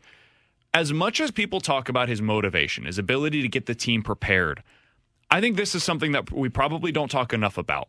Craig Berube is one hell of a tacticianer, man, and his staff has guys on the on the staff that are able to help him in that regard as well. He surrounds himself with very good people, and I think this is something we probably don't talk enough about when we talk about why Craig Berube is a legit top five to ten coach in the NHL. Absolutely. I I mean, he delegates all of these roles, and it's worked out to his favor. And Craig Berube, of course, is the mastermind behind all of this. But last season, when they were depleted at the defensive position, Mike Van Ryn, he was tasked to find ways to make that defense doable and playable in the postseason. And that's where you started to see the platoons, where in the first period, Mikkola would be on the third pair. And then in the second and third period, he'd be playing with Parayko, switched it around. And Berube does that every offseason where he sits down with Doug Armstrong and the coaching staff. It's what everyone does, where they find out where their misfortunes were. But I'm with you in terms of Craig Berube not only is so good at having time to look at what went wrong for a team and fixing it, but he's also the guy on the fly that can fix it. So the plan that they're using defensively to keeping them to the outside, one that tells me that they really trust Jordan Binnington to make those initial saves. And the conversations that I've heard Berube has had with certain players on the defensive side is look, don't hold on to the puck. Quick passes out of the zone. Don't try and make that fancy play. Get it out, let the forwards do their job. That's the mindset that they're going with. But if that's not working in game, he and Mike Van Ryn immediately see that and say, nope, we got to switch it to something else. And that's the advantage of what he and his coaching staff have. I'm not sure how many coaching staffs there are that fall into this category. I, am sure there's a better amount than what I'm thinking, but to think about the fact that the three main guys and Mike Van Ryn, Steve Ott, and Craig Berube, I mean, they all played nearly a thousand, if not over a thousand games in the National Hockey League. And then you add in Craig MacTavish, who has done the exact same, Jim Montgomery, who was there last season.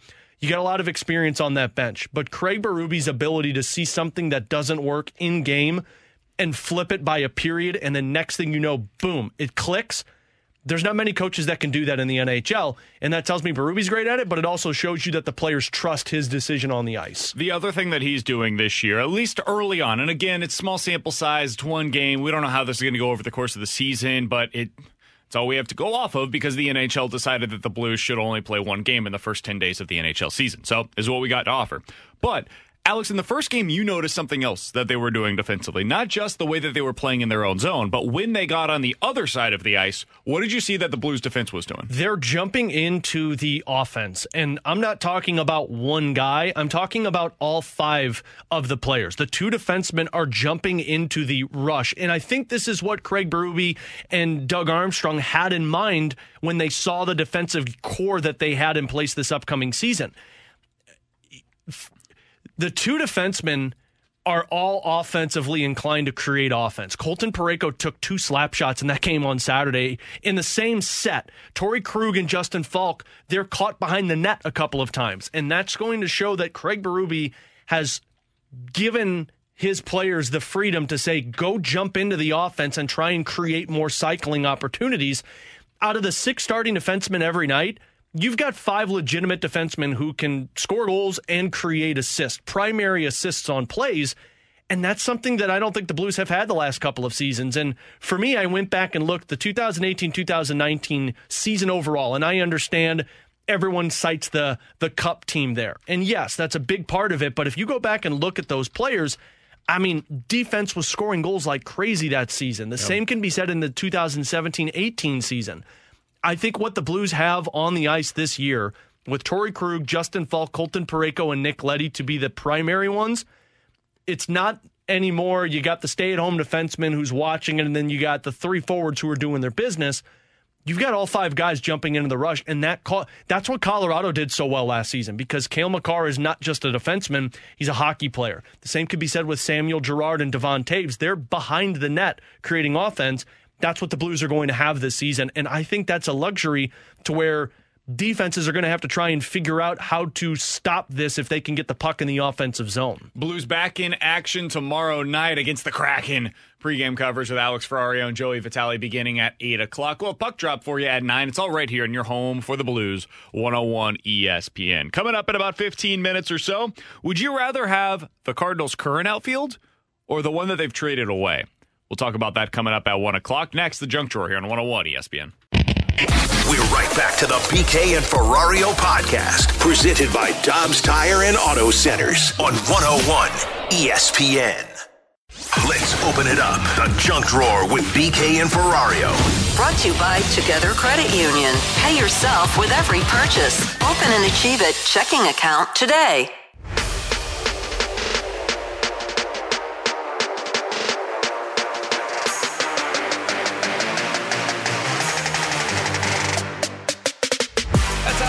He's Tanner Hendrickson. I'm Brandon Kiley. I want to tell you about a gentleman that plays wide receiver for the Las Vegas Raiders. His name is Mack Hollins. He had a really big fantasy week a couple of weeks ago. Unfortunately, he's a psychopath.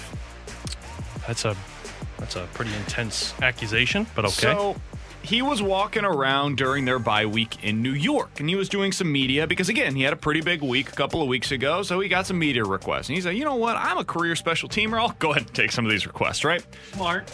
He went on a CBS sports radio station. Biggest moment of his life. And DA, who was the host on this show, was asking him a line of questioning that I thought, this is kind of weird. Why are you asking about that? He asked him, Sir, why don't you have any shoes on? Mack Hollins said, Well, when I got off the air- airplane, when I landed here in New York, I took them off. I don't wear shoes when I'm walking around. He said, Excuse me, you do realize you are in New York City, sir. Uh, that's the cleanest city in the world. I've and heard. Mack Hollins said, I feel more free. If I can walk on this stuff, I can run on anything. Guys, That's a good Wait, quote. what? If I can walk, oh, so meaning like if I the can, nastiness that is Times Square. that I can run on anything. Okay. I am asking this in all sincerity. Has there ever been a quote that if you looked back on it 20 years from now you heard, hey, Mack Hollins, serial killer, I would look back on this quote and say, you know what? We should have seen the signs. Oh yeah, this we, this dude We is We should have known. this dude. I just pulled up a picture. This dude is a serial killer. What? What are you? What is happening here? This is the guy that when you live next door and like they find out that there were bodies in the basement and he was arrested and the news reporter said, "Can you believe that this was your next door neighbor?" I would be the guy that says, "Absolutely. I was the one that called. I knew from the moment I met him that this guy did it." And I'm not saying Mack Hollins is a serial killer. I'm sure he's a, a nice gentleman. I'm just saying if he was, I could see where the signs came from. It shouldn't have surprised You know any who of he us. looks? He looks like the dude from The Simpsons. Who is who is that character? It's got the, the long Oh, curly hair. yeah. That, that's who I wasn't he a Simpsons watcher, That's yeah. who Curly he looks like. I can't remember who. Sideshow Bob, is that who it was, Rockio? Yeah, Sideshow Bob. That's who. Look, Google Sideshow Bob. You know who else he kind of looks like? The kid from Holes. Oh my God, that is so Sideshow Bob. Thank you, Rockio. Oh yeah, Zero from Holes. Yeah, he kind of looks like Zero, like grown up version of Yeah. Zero from Holes. Yeah, this this guy is a this guy's a psychopath. Um, Absolutely. What are the scenarios where you can be barefoot?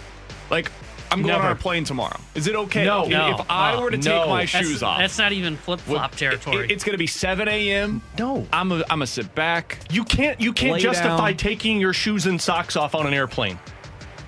There's there's no just the only the only place that I feel you can take your shoes and socks off. I'm, I'm is out at- on I'm out on flip flops on that scenario too. On a plane? Oh yeah, that's disgusting. Yeah. it's What do you mean? disgusting. Out. You Not have to it. have socks on if you're getting on an airplane. That's Why? disgusting. Because stop putting your bare feet in public. Nobody wants to see that. I mean, like, if, my wife was wearing flip flops tomorrow, you would say she's disgusting? Yeah, it's disgusting. You, you can I- say that to her face. No, I'm not saying she's disgusting. I'm saying her feet are disgusting, and I don't want to see them. The only place I will justify bare feet I is in your own home. If I took my shoes off right now, I would probably have to hit you. I'd punch you. Yeah. Yeah, what if I took just my socks off and I wore bare feet in my shoes? That's fine. that's even nasty. I mean, it- bare feet in your shoes. It's weirder than what Hollins That's is doing, a but that's psychopath. weird. That's a psychopath. So there's no scenario. No. In like if I took my shoes, if we were at a, a dinner together. No. Alex, You know, soccer. You know, soccer players practice a lot just in bare. bare Well, feet and I know to get a better hockey players, like ball. hockey players, wear flip flops everywhere because their their feet are in skates twenty four seven. and they're swollen. Still disgusting. I I'm don't want to see your feet For what it's worth, I'm with you guys. But I'm just curious, like what in your when you own go home. into somebody else's home. no, that's gross. No, socks got to be on. So- socks on, but you Yes. can take your shoes off, right? Oh yeah. Yeah, I'm fine with that. I think yeah, that's common socks- courtesy. Socks, shoes off. Yeah, absolutely, because nobody wants the the outside in their home. Yeah. But no, there's no scenario where I go barefoot in somebody else's house. The only spot is my house. In Somebody- the pool. In the pool. Somebody says you can take your then, I have shoes put- off, but you must have shoes on. socks on. at all times while wearing while being on a plane. Say that again. Somebody said you must take you can take your shoes off, but you oh. must still have socks on That's while you're on a plane. Why are you taking your shoes off on a plane? Nobody Being wants to smell that. Being more comfortable? Nobody wants. I shower, Alex. I'm That's good. fine, but I don't know if you've been walking around sweating all day. No, that's Well, it's- disgusting. 7 a.m. I haven't been walking around anyway. It is common courtesy to other people. here.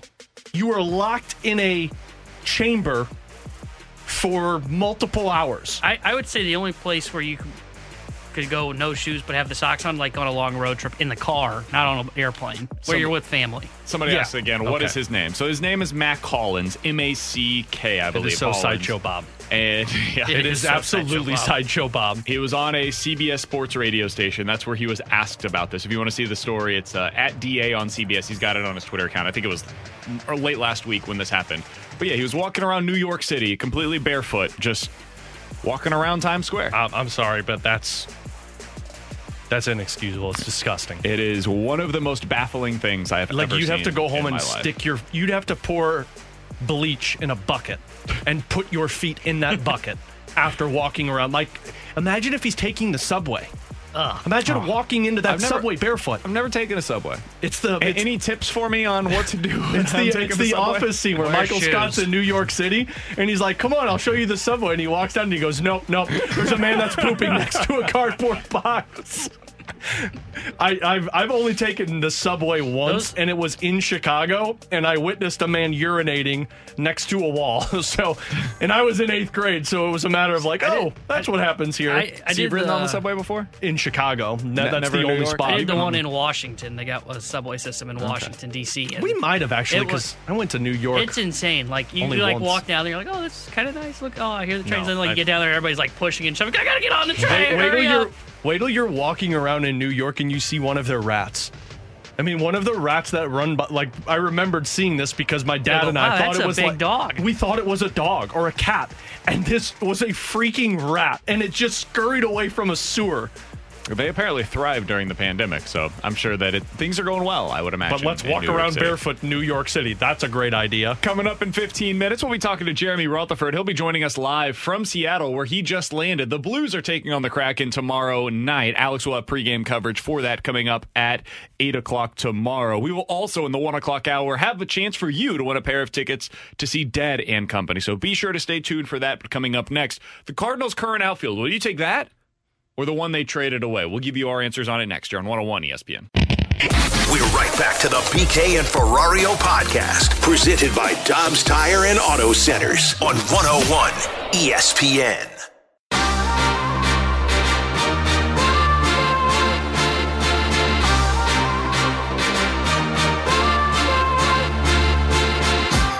What, he's got his legs, and and this is a moment that the kid from that grew up 10 miles away from the Bronx and went to Bronxville High is able to come through. Three home runs, four runs driven in. You need production from the bottom of the order, and he's getting that production. He's giving the Yankees that unexpected production. That's Alex Ferrario. He's Tanner Hendrickson. I'm Brandon Kiley. That was Eduardo Perez talking about Harrison Bader's postseason performance. It's been really good. Really one-off. good. It's a one-off, everyone. Feels like every Cardinals outfielder that they trade goes on to become Babe Ruth in the postseason. It just, that's a rite of passage. Yeah, I mean, look at it: Harrison Bader, Randy Arozarena, Kolten Wong, Matt Adams. Where did, you just naming where- players? no, they played the outfield. Remember? Where did, uh, Yeah, but they didn't go on a run in the postseason. Not sure Yeah, how. I'm pretty sure they did. Adams won the World Series. That is true. Kolten Wong had some success. The reason why I wanted to bring up Harrison Bader is because there are people that are now mad that he's gone. oh, of course they are. It's amazing. Of course they are. I was the Harrison Bader guy for a number of years, and I was criticized because Harrison Bader was not the answer here in St. Louis until, you know, now he is because he's not here any longer.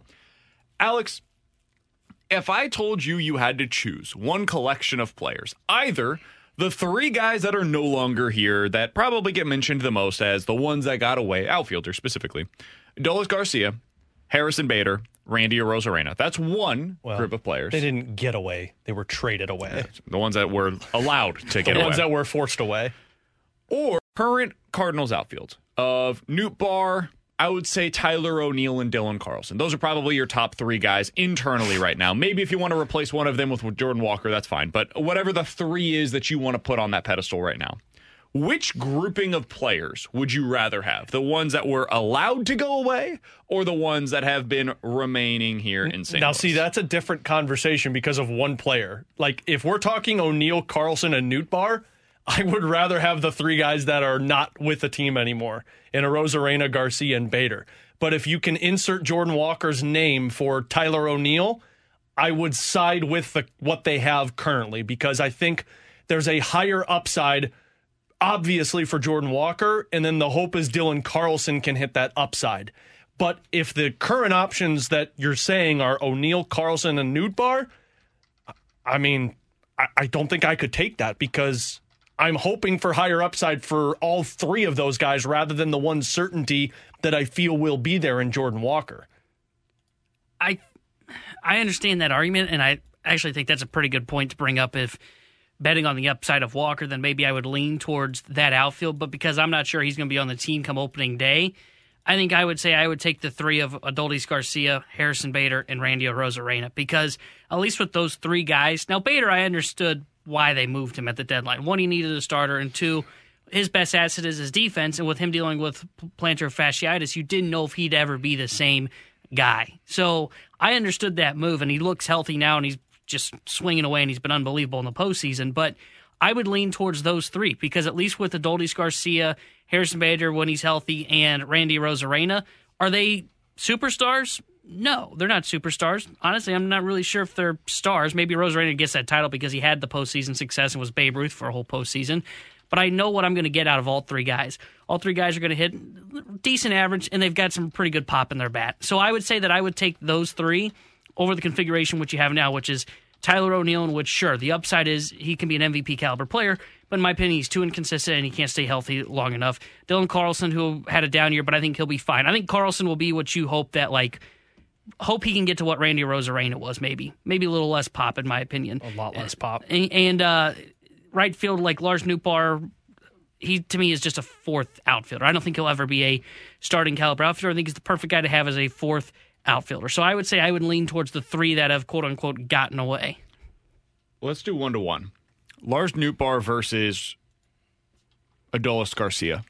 Who would you guys rather have? Just gut feel between those two guys. Who would you rather have for the next like three years? Adolis Garcia or Lars Nootbaar? I'd say Adolis Garcia. I think I would say Adolis Garcia too. I would rather have Lars Nootbaar. Lars Nootbaar over the last two seasons since he's been able to reach the big leagues has an OPS plus of 120.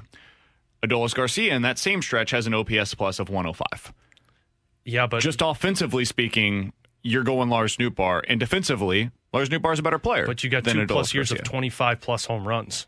And Lars Nootbaar has. Yeah, because he played every day. If Lars Nootbaar played every day, I think Lars Nootbaar could hit 20 home runs next year. I- I'm not saying he will, but this year he had 14 home runs in 108 games. In Yeah. 156, But the differences could be compared to what somebody already did. And Yeah. I don't want to bank on that because could be means I could also get eight home runs this season on a Lars. per 162 game basis, Lars Nootbaar in his career, this is including last year where he wasn't quite as good offensively as he was this year, is a 20 home run per season type of a player. That, that's what his averages are thus far, and I think he's getting better. He's only 24 years old. This is another part of it. Adolis Garcia is 29. He's going to be 30 years old next year. I think Noot is going into his prime. I think Adolis Garcia has probably already peaked. Last year might be the best year of his major league career, and he was slightly above league average. And offensively, he was actually worse last year than Lars Nootbaar Still was. think I would take the 29 home runs and 95 RBIs, a 162 game average for Adolis Garcia. Okay. Uh, I will take the guy that doesn't strike out 30% of the time And as see, well. you- That's another big part of And this. you say that you think Adolis Garcia has already hit his prime. I, I think like I'm think not saying Nootbaar- Nootbaar. I'm not saying Noot because Nootbaar's only, as you said, 25. So like he's still got years to come and improve. But I'm not sure. Like looking at his baseball reference page, I'm not sure I see him like hitting much bigger of a stride than what he's already at. Like I, I truly believe Lars Nootbaar. It's not shot against him because every team needs one of these guys. I truly believe Lars Nootbaar is the perfect. Fourth outfielder, come in, be good defensively, and every now and then you're going to see like a really hot month, which we saw this year. But the rest of the season for Lars that's what Nootbaar Adolis was a down year. I think in Adolis Garcia's best case scenario, where he's not playing for a terrible team that's clearly tanking, I think he should be a fourth outfielder as well. That's probably coming in, adding a little bit of pop coming off of the bench. See, I think he's a starting caliber outfielder when I look do at too. Adolis Garcia. I mean, he almost did a, had a 30-30 year this past season. Yeah, almost had 30 he stolen just- base, almost 30 home runs. I don't think he doesn't get on base, and the only reason he's putting up he's putting up volume numbers as opposed to rate statistics. But that's another conversation for another day. Nerd. Harrison Stats are Bader for losers. Harrison Bader versus Dylan Carlson. Carlson is a 23 year old player who, in the course of his major league career, has an OPS plus of 105. And the reason why I'm citing OPS plus is just because it's it's easier to get a grasp on the numbers comparatively. Okay, um, and then for Harrison Bader, he's going to be 29 next year, and he has an OPS plus in his career at 97. Which of those two guys would you rather have? I would take Dylan Carlson. I'd probably take Carlson in that mix. And then the next question is O'Neill versus O'Neill slash Walker versus Randy Arozarena. But see, that's where it gets interesting because if you go one by one, I would take Arozarena over O'Neill, and I would take Walker over Arozarena. So it depends on which one you're asking. I mean, let's say Walker because I think Walker is more likely to be in the Cardinal starting Yeah. outfield next year Then I would take Tyler the. Cardinals, and that's why I said at the beginning, it just really depends on who we're talking about here. If it's Walker, I would take the Cardinals what they currently have, despite me not thinking Lars Nootbaar is a third outfielder or a starting outfielder for them. But if we're talking O'Neill because Jordan Walker is still unknown, I would I would take Randy Arozarena. Yeah, I, I think if you're putting Walker into this conversation, then I think you I still if it was like Walker, Newton, Carlson, if that was your outfield, I would still take the three of the past because really the only guy I'd be banking on would be uh, Walker and his upside. Because I think Bader and Carlson. I know I said I'd take Carlson in that. I think they're closer to a wash than we give it credit for, and then I just think Adolis Garcia is just better than Lars Nootbaar, and it's enough to push the scale in favor of the previous three. But if you do say it comes down to Tyler O'Neill and Randy Arozarena, because let's just say they keep O'Neill because they want Walker to spend some time in AAA and they can go with the outfield that we think we said O'Neill, Carlson, and Nootbaar. I, I would take Randy Arozarena over Tyler O'Neill. And I know Tyler O'Neill has the potential to hit 30 home runs, and we saw that he can hit like a 280 average and be a guy that could be an MVP caliber player. But he doesn't have the best ability, which is availability. He's always hurt. He he's hurt, and it's been too inconsistent throughout his career. And I understand Arozarena has only done it for two full seasons, but at least I can look at his baseball reference page and go, okay, It's that's pretty It's, consistent. it's pretty consistent. So I, I would say Randy Arozarena would be the guy that I would take over Tyler O'Neill, and if that's the case, I would lean towards the previous three. Yeah, I think when you look at what the Cardinals have done, that's been the issue. It, if you trace back all of the steps over the last few years, the biggest issue that they've, or the biggest mistake that they have made was trading Randy Arozarena for uh, Matthew Liberatore. Matthew Liberatore, like maybe he still becomes a good starting pitcher for them, but right now he's not. He's, he wasn't a good starter for them down in AAA this season. He still needs a decent amount of work. He can't get right-handed hitters out right now. He gets shellacked seemingly every time that he comes up to the big leagues. They just hit him really, really hard by the second time through the order. As of today, he's a reliever and he's a reliever that his velocity plays plays up a little bit. He's got a curveball occasionally, but it's super inconsistent, and that's just when you trade away a guy like Randy Arozarena, who's been a 20% above league average hitter basically since the moment that he got to the Rays, that's a really tough trade to make. And then you look at the issues that the Cardinals have currently. If you just put Randy Arozarena in this outfield going into next year, Carlson, Arozarena, Walker, Nootbaar, that's a really good starting outfield all of their issues right now, or many of them at least. And by the way, that's your third big bat potentially, or at least a, a complementary piece that could serve as a third big bat until Walker becomes the guy that we want to see. A lot of the issues that they have going into this offseason stem from that trade. That that is the one. And they were chasing a left-handed starter, and then now you look at him and it's like, ooh, do they have too many left-handed starters to be able to bring back Jose Quintana? That that's one of the things that I think if they had an honest moment, they would say that's the trade we regret the most right now is is giving up Randy Arozarena for. You think Matthew they regret that over Sandy Alcantara? They would tell you no. I, think it was easier to see that coming back to haunt them than it was to see the the one with Alcantara. Because Oz- Ozuna was a, a legit piece at the time. Like that dude was a certainty. He's what they're searching for right now in the outfield of we know he's going to be 25 plus home runs and 80 plus RBIs. That's what we're going to plop into our outfield and we needed it. They needed a cleanup hitter. The trade was super defensible. The trade for Matthew Liberatore was okay, so you need a left-handed pitcher, but this guy's probably a couple of years away, and you just traded a piece that could project to be a starting outfielder for you like now.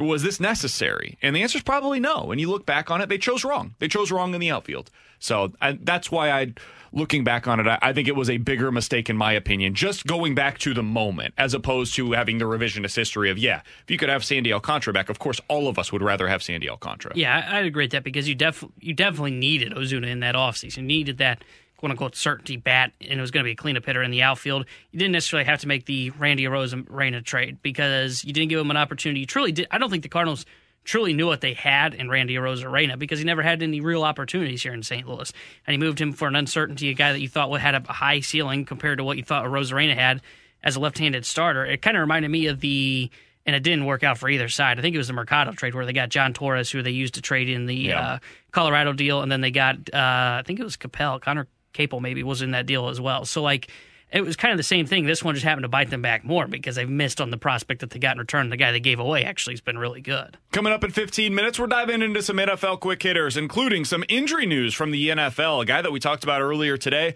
maybe part of the issue for him in the second half yesterday, was an injury that we weren't talking about at the time. We'll get into that coming up in 15 minutes. Jeremy Rutherford joins us next. We're right back to the BK and Ferrario podcast, presented by Dobbs Tire and Auto Centers on 101 ESPN.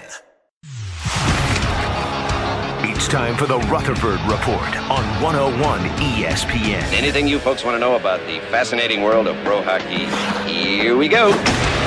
Ferrario and Tanner Hendrickson. I'm Brandon Kiley. 65780 is the Air Comfort Service text line to get involved in the show. Coming up here in about 15 minutes or so, we will give you a chance to win a pair of tickets to see Dead and Company. Stay tuned. We will get to that coming up in the next segment. Also, on the Twitter account at 101 ESPN, you guys have about 15 minutes left to be able to vote on which punishment I will serve when I get back from vacation. There are three options for you. You can see them all available to you over at 101 ESPN on Twitter and on the 101 ESPN app. Right now, we're going out to the Brown and Crouppen Celebrity Line. Happy to be joined by Jeremy Rutherford, the Blues insider for The Athletic. He is joining us live from Seattle, where the Blues will take on the Kraken tomorrow night. JR, we appreciate the time as always, man. How you doing today?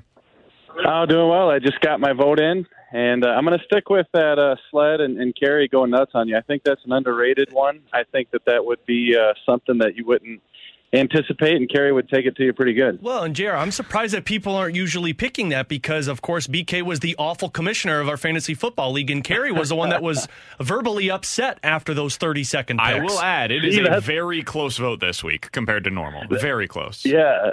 Yeah, no, that's what I'm saying, and he's still sour. You know, after that Chiefs loss, I actually, uh, Alex, I was in the uh, office this last week, and I saw Donnie Fandango, who we know all is a uh, big Bills fan, right? And I said, "Good win, Donnie. Good win." Right when uh, BK happened to be walking by. That's smart, Jr. That's smart. Appreciate both of you for that. Hey, Jared, what was your biggest takeaway from the Blues season opener against the Blue Jackets? Well, number one, I think that uh, they stuck to it, and after a sloppy second period, they kept playing their game in the third period, and we saw what we saw last year is a lot of balanced scoring. You get the two from Tarasenko.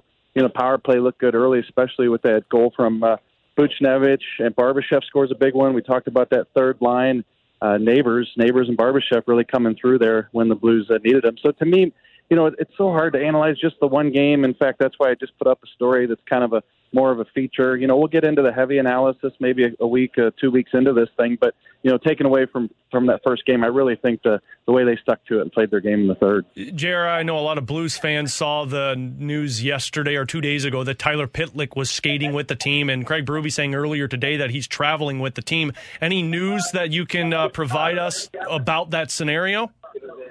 No, I think that they, they really liked him. We all know during that PTO, and probably would have been signed right out of camp if not for the uh, the injury. You know, they also had some cap issues, so maybe that would have held him back. But uh, I think we all knew that that he was coming back. His locker stall was kept out at uh, Centene, and so he's been skating the past couple days with the team. I think they need an extra body on this trip, so you know, no announcement yet in terms of uh, signing, and, and you know, maybe that doesn't happen. Don't want to paint yourself into a corner here, but I think it's a situation where pretty evident that they like him, been skating with the team, and then if, if they do sign him, uh, you know, if they don't have room here, they can send him down to Springfield. So I think he, he's got the speed, he, he's got the talent. He showed it in camp. I talked to him a little bit a couple days ago in the locker room, and he's eager to join these guys. But right now, they need a body. No Logan Brown, still not skating, so they need an extra body on this long road trip. JR, something we talked about yesterday quite a bit was the uh, the time on ice for Robert Thomas's line, especially when you compare it to what Robert, uh, Ryan O'Reilly did. Robert Thomas had more even strength ice time than Ryan O'Reilly had total ice time in the game on Saturday. Is that a trend you expect to continue throughout the season? And if so, what do you think the uh, what do you think the hope is there by decreasing Ryan O'Reilly's ice time throughout the regular season? Yeah, it's a good observation, and I think we are going to see it. It's probably not going to be that big of a discrepancy each game, but I think over the course of the season, that's the evolution that we're going to see. And I think we saw a little bit of it last year with, you know, Robert Thomas taking some of those uh, late game faceoffs, crucial faceoffs, and you know now he's going to be getting more ice time. Look, they have created a situation where Robert Thomas is the future. New eight-year contract. He's in the fold for nine years, and we don't know what's going to happen with Ryan O'Reilly, but he's still a huge part of this team, and he's still going to play big minutes and be counted on you know, by the Blues. But I just think it's a situation where you have a line with Thomas, Buchnevich, and Tarasenko that's going to be lethal. And I think right now, O'Reilly, Saad, Kyrou kind of still figuring themselves out. Uh, Craig Berube said that even during camp. You know, it's still a little bit of a work in progress. I think Kyrou, to me, had a tough game the other night. That's what I saw. But again, it's one game. Uh, but with the situation, Blues giving up that two goal lead, needed some offense. I think you're going to see a lot of Thomas uh, Buchnevich and Tarasenko like we did in game one. Do you think there's some concern, JR, just over that chemistry because of the lack of games that this team is playing early on? I mean, they play tomorrow night, which is 2 and 11, and then they play Saturday. I mean, that's three games in 14 days that you're really not getting a whole lot of ice time. Yeah, isn't it crazy? Uh, you know, you wait so long to play uh, finally that first game, and then you got to wait another few days just to get game number two. And Uh, to me, yeah, it's it's not playing as much, but they did play together in the preseason. To me, the biggest thing is, you know, it's not three players that I think you'd sit down with a pen and a napkin and say, I think this could be a good line. I think it's the way things kind of break for the Blues because like Thomas Buchnevich and Tarasenko, and then you have to have Brayden Schenn playing your third line center. Uh, so he's not up on the left wing on that top line now. Maybe perhaps you'll see that, and perhaps you could see better chemistry. Uh, but you want Schenn down there with Neighbours on that third line, and so right now the way I see it, that's the way it breaks. So uh, are they forcing it with Saad, O'Reilly, Kyrou? I think it could work. I just don't know that it's three guys who all necessarily complement each other. Uh, and I think we we're going to see changes throughout the season. Uh, but maybe if they get some chemistry, maybe they could look better than they have so far. Do you feel like there's a best case scenario for that that trio of in terms of line combinations?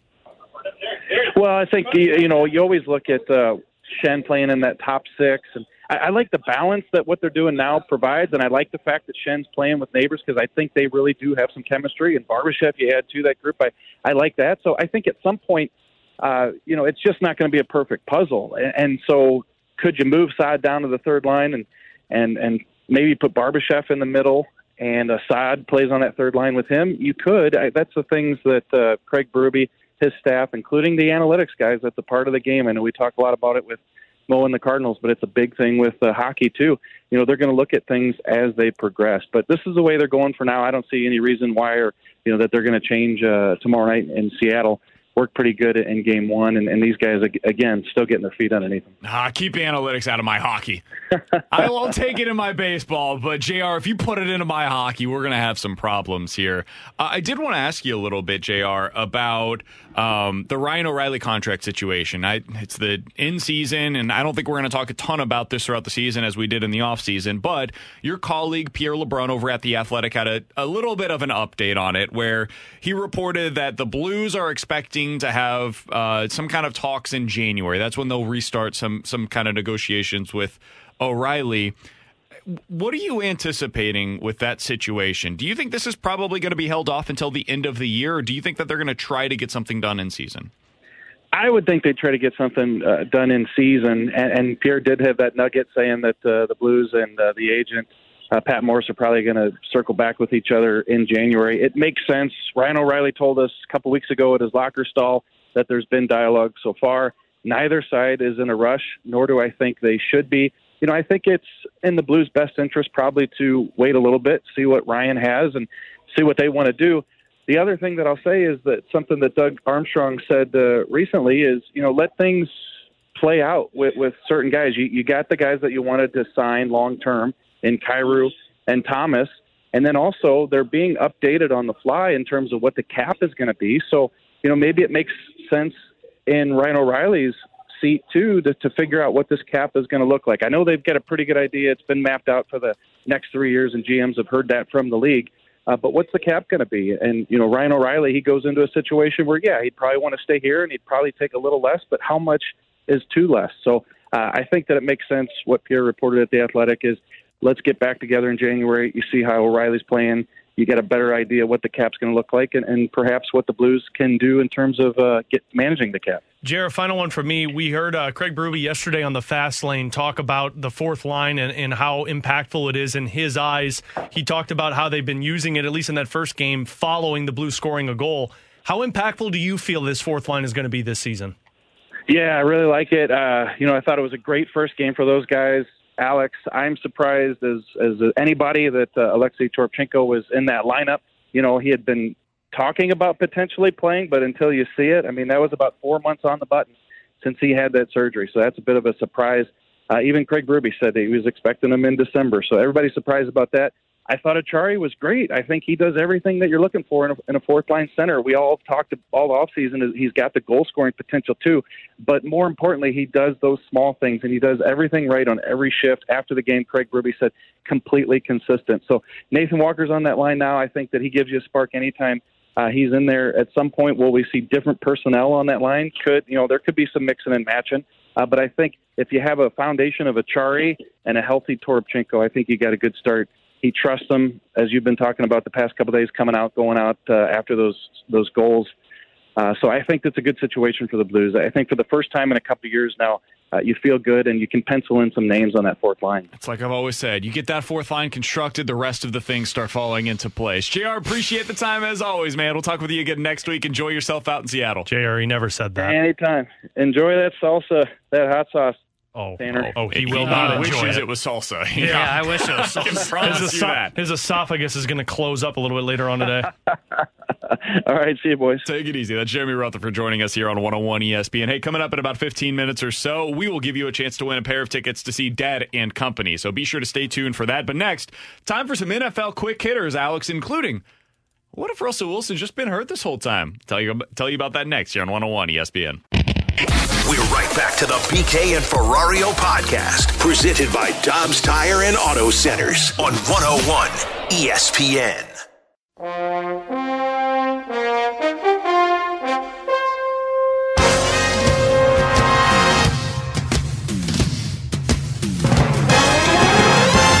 Hey, with Alex Ferrario and Tanner Hendrickson, I'm Brandon Kiley. Let's dive into some NFL quick hitters. You guys want to talk about some running backs? Some runners? I've been told that they don't matter and you shouldn't draft them high. Uh, I have a lot of stink as fantasy guys. I have a lot of Amen to regrets about drafting Jonathan Taylor number one. I Yeah. don't have a lot of regrets drafting Saquon Barkley in the first round. Well, that was a good pick. Derrick Uh, Henry in the second round, too. Also a pretty good pick. Unfortunately, there are a lot of running backs that have failed so far this year, including a couple that appear to be on the trade block right now. So, according to NFL.com and ESPN, both of them have stories right now up about Christian McCaffrey potentially being available via trade. Now, according to these stories, the Panthers are asking for the moon and more. They, they want everything. They want like first round pick, blah, blah, blah. They ain't going to get it. We all know that. It's a running back. He's got like a $1 million salary this year. So basically, everybody could have him in terms of the salary cap implications. And next year, it's $11 million, and it'll be the same the year after that. Cam Akers also available on the trade block right now. After last night's game with Melvin Gordon getting passed up on the depth chart by Latavius Murray, I would Yeah. imagine The hell, Nathaniel. You lost me a fantasy game. he's probably going to be on the trade block soon. If you were another team, when taking into account the cost of being able to acquire these guys and you know the cost of the actual financial ramifications down the line, which of these three would you like to have? Christian McCaffrey, Cam Akers, or Melvin Gordon? Taking into account cost. I think I would want Christian McCaffrey because he's just so clear cut better than the rest. And I understand there's more cost in terms of what you're paying. But I, if I'm going to make this trade, I want to make my team clearly the best team above everyone. So if I'm I'm putting myself in Buffalo shoes, I'm envisioning that.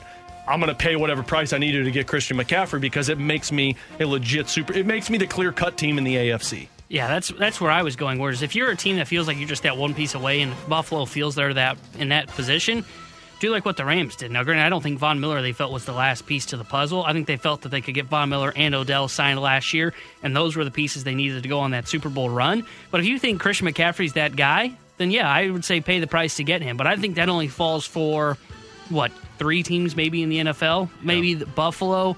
Um, I don't know if the, I don't know if the Chiefs would do that kind I of would move. consider if I'm Miami. Miami would make sense. I don't know if Philly would want to do it either because they've got a pretty good situation with Miles Sanders and Gainwell. I could see it though. I if you wanted too. to add one more weapon, like where you've got a one-two punch seemed- of CMC and, and Yeah, I guess that's true. I was gonna say they seem to like to use multiple guys, but I guess your two punch would be Sanders and McCaffrey. yeah, I can see how that would work out pretty well. I mean, Those it would be the three teams I'd probably It say. makes you clearly better than everyone in the NFC if you're Philly. maybe the 49ers. San Francisco would make sense too. yeah, Yeah, but they got so many other issues. It feels like right now. A lot of theirs are injury related, but when they're healthy, I think that's going to be a really good team. I would like as of today, I would pick the 49ers to win the NFC West. It's just it's all dependent upon What if you're the Cardinals? nah, they should give up.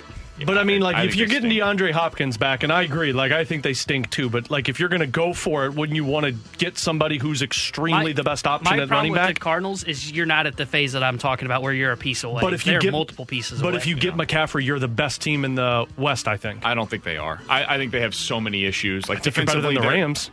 I would still take the Rams. I would take the Ra- Rams. the I ra- issue wouldn't. with the Rams is just I think the Se- I their mean, we offensive just saw line it is this hurt. weekend. I think the Seahawks are better right now than the Cardinals are. I think the Cardinals are one of the worst teams in the NFC. but I, I, I think they're going to be better when you get DeAndre Hopkins back, But which now is you're why I'm without saying Marquise it. Brown, and so that, that's the thing that's tough. Is like yes, But I think one's clearly better than the other there. Like Hopkins and Rondale Moore, De- and now with. Robbie Anderson. Like I'm just looking yeah, at Robbie it. Anderson stinks. I don't- understand it, but I'm looking at it as if you're going to tool up and like, look, the Cardinals' defense is not awful. I mean, it's bad, but it's It- not it's awful. one of the worst in the NFL. Doesn't seem that way. Did you watch them play Seattle? No, I, I watched them play Seattle, but I've also seen a couple of games where the the defense actually determined a, certain, a couple I games. mean, the fact that they don't show up for the first half of a football game, and I don't trust their defense. Like I, I don't view like if you ask me who should they be paying for if they need a running back, they they won't be in the Akers sweepstakes because the Rams will trade them there. They should be in the Melvin Gordon sweepstakes. They're going to look for a running back to add to their offense. He's they're the kind of team that I would say the price that they should be paying is more on the Melvin Gordon front than it is can't or than uh, CMC. So that's actually the guy that I would want. Like if I'm the Rams or the Bills please. or the Chiefs, I think all of those teams are missing a guy that's just when four four yards is there for him, that's blocked, he gets four yards. And I know that seems like such a simplistic way to look at things, but man, for some of these teams, that is super important. Just to keep you on on track. First and ten, give me four yards. Put me into second and six. You got second and six, get me four yards. Put me into a third manageable situation. And that's what Melvin Gordon can do for this team, these teams. He's had some fumbling issues, no doubt about it this season. But I, I think he's the guy because I think Christian McCaffrey, they're going to probably get a second or a third round pick for him. You might be able to trade like a sixth, a future sixth or seventh round pick for Melvin Gordon. I think that's the guy that I would probably be targeting. I want no part of Cam Akers. Christian No. McCaffrey, I, I would like to have, but it would have to be a reasonable cost in terms of the draft pick that I'm giving up. Melvin Gordon's the one out of those three that I would be most interested in. I would agree with that because I'm hoping the Rams make a move for Melvin and Gordon. I don't think they can do just a swap of Akers for Gordon. They might be able to, but I don't think so. I, I think Akers is the guy that goes to a rebuilding team and just they hope that they can find the upside again in him. When the Panthers trade Christian McCaffrey, they'll trade four. yeah, that's exactly what they Cam should Akers. do. See if you can refine that upside. See if he 100%. finds that explosiveness coming off the Achilles injury, and hopefully learns to see when there's a hole to run through it instead of away from it. So somebody put out, speaking of moves that teams could make, an interesting hypothetical. Guys, the Giants are five and one. We mentioned yesterday their leading wide receiver on the season is Richie Grant. They could clearly use an upgrade at that position. Or excuse me, Richie James. They could clearly I don't even know the guy's name. It's That's Rick how bad it is. They could use a wide receiver. Do you think Odell Beckham was would consider going back to New York and playing for the Giants? No. And if so, what would that do for your belief in that team down the stretch? it, it would make them much better than what I feel like now because they don't have any weapons at the wide receiver route. But I don't think he would consider it because I think if OBJ is coming back, it's going to be I'm going to a team that is clearly a Super Bowl contender, which seems to be he's doing Rams, Bills. I don't think he's been connected to the Chiefs, and I don't think the Chiefs would do that. But I would like it. um, Philadelphia would be the other one, but again, I don't really know if there's a spot there because you're not really getting the reps. But I don't think he would go to the Giants because the Giants still are a team that would be fighting for a playoff spot, and he seems to be the kind of guy that wants to go somewhere where he's just obviously going to be in the playoffs and have a chance to win. Yeah, I I agree with Alex. I think his best spot is finding the spot where he's more of like the number two or number three, not the number one, because there's going to be so much pressure coming on to him in that spot in New York. And I, would he go to the Giants if they had better weapons? I think he would, because I think he wants I to be a it'd so giant. cool. And it would be cool. I just don't think they have the weapons to this point where they will bring. He should go there, and will they? They bring him in. I, I think it's the Rams, the Bills, the Chiefs are another good one. Philly's a good option for him. Like these teams that are going to be that top end contenders that are going to be looking for just that second complementary piece. I think that's where he belongs. And honestly, I don't know if it's worth it for the Giants' risk because I'm not sure how explosive he's going to be coming off the ACL What's injury. the next step down of, of tiers of wide receivers that could be available? Because that's where I think Buffalo jumps into play. But the thing is, Um, like, you just I like maybe the Steelers end up trading one of their Claypool. guys. Claypool would be interesting for the Giants. I've seen them connected, Green Bay connected to him. I'm trying to think if there's anybody else that could be of interest. I, I don't know, man. Maybe Ma- maybe DJ Moore. D- DJ, Moore might be a guy that becomes available at the deadline. That would be an interesting. Like I could see Buffalo getting a wide receiver, but I don't think they're like I think it's going to be via trade because they've been bad for so long. Now I think you can start trying to deal some of your assets that you got a coach that you believe in. Yeah, if Buffalo ends up doing something, I think it's probably more. I I don't know that they need a wide receiver. I think it's I think it's McCaffrey for Buffalo. Yeah, I they're think the team that I think they is going to be do more it. likely to get one of those running backs that we were just talking about. I do think that Odell Beckham. If I was to make a pick on which division he lands in, I think I would probably go NFC East. One of the Eagles, the Giants, or the Cowboys. Cowboys make that sense. feels Yeah, like Cowboys. the spot for him. I could see the Cowboys. They make a ton of sense. They've already got some weapons. There wouldn't be as much pressure as if he went to New York. But man, that that story with the Giants could be something really special. If he was able to go back there, become that number one wide receiver again, they're five and one on the season. I know their quarterback is not very good, but Odell makes the he he rises the level, raises the level of the, your quarterback. We saw that last year with Matt Stafford. He just wins so well against man coverage. Yeah, he sucks now. he, he makes you look better as a quarterback. Is Kenny Golladay even alive still? He stinks. He's there. He's just bad. Somewhere. I mean, doesn't he was good in Detroit, but now he's just terrible with the Giants. Right. That's got one of lost in the those. subway. That's one of the worst contracts that we've seen He's given probably- out in recent years. He's probably walking around barefoot in New York. Final thing here. There was a report this morning that apparently Russell Wilson is getting his hamstring injury checked out with an MRI, and it could be something that is seen as more serious than what they expected it to be. You guys think this is a situation where Russell Wilson, the whole issue, nothing more, was that he's been hurt this whole time? No, I think the issue is Nathaniel Hackett sucks. But it does make you wonder if he's been because there wasn't there a report last week that he was dealing with a hamstring injury. Shoulder was Shoulder, last week. yeah. Oh, was it? So, so this He's guy- breaking. This Did guy you might be yesterday broken. he had the heat on his shoulder pad, under his shoulder pad during the game? This guy just might be broken, and then Hackett's like, "Yeah, but we don't know who our backup is, so uh, why don't you just go back out there for us?" I I don't think it's the big issue. I don't think injury's been the biggest concern. I mean, he's been bad since week one, and I don't remember seeing him on the injury report then. So I I don't. Did it play a factor? Sure, but I think part of the factor was just Russ wasn't cooking early on in the year either. So I'm out on that. Yeah, I we're all on the same page. This is not an injury issue. Now, did it hurt him last night? Sure, yeah, it, it could have played a factor, especially in that second night. half. But I don't think that this is the reason why Russell Wilson has been bad this year. I think he's just he's not in a good place right now. Whether it's the offense, him, what I think it's a combination of all of that stuff. It is not going well. Coming up next, we'll give you a chance to win a pair of tickets to see Dead and Company as we wrap things up with a BK and Ferrario rewind here on 101 ESPN. We're right back to the BK and Ferrario podcast, presented by Dobbs Tire and Auto Centers on 101 ESPN.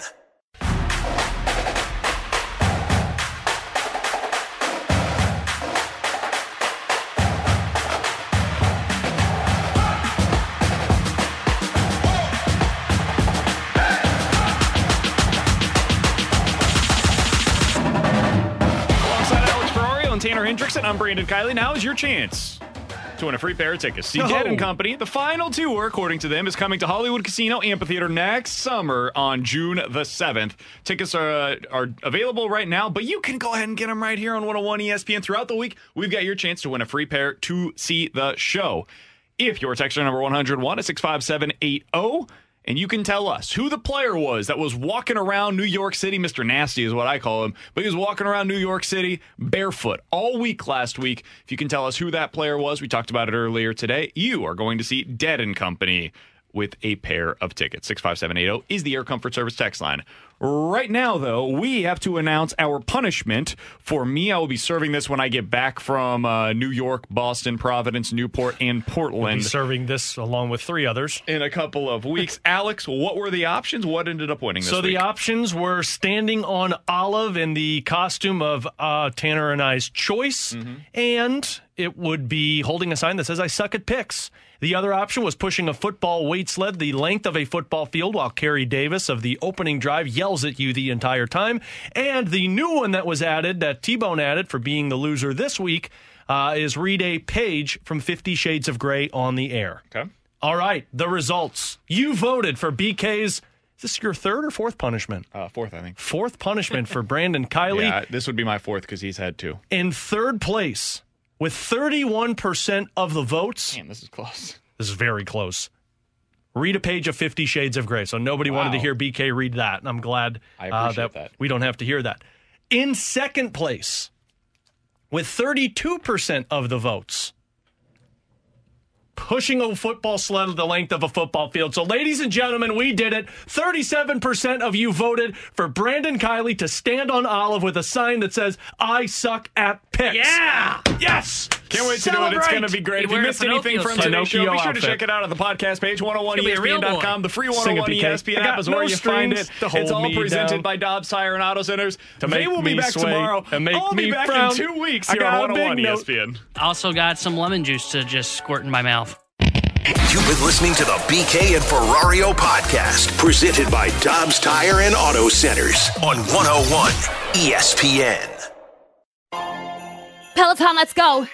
This holiday, with the right music and the right motivation from world class instructors, we're going to pick it up a notch. It's the holiday season. You might just surprise yourself with what you're capable of. Work out to thousands of live and on demand classes, from running to cycling to yoga. Try Peloton risk free with a 30 day home trial. New members only, not available in remote locations. See additional terms at onepeloton.com slash home dash trial. Peloton, motivation that moves you.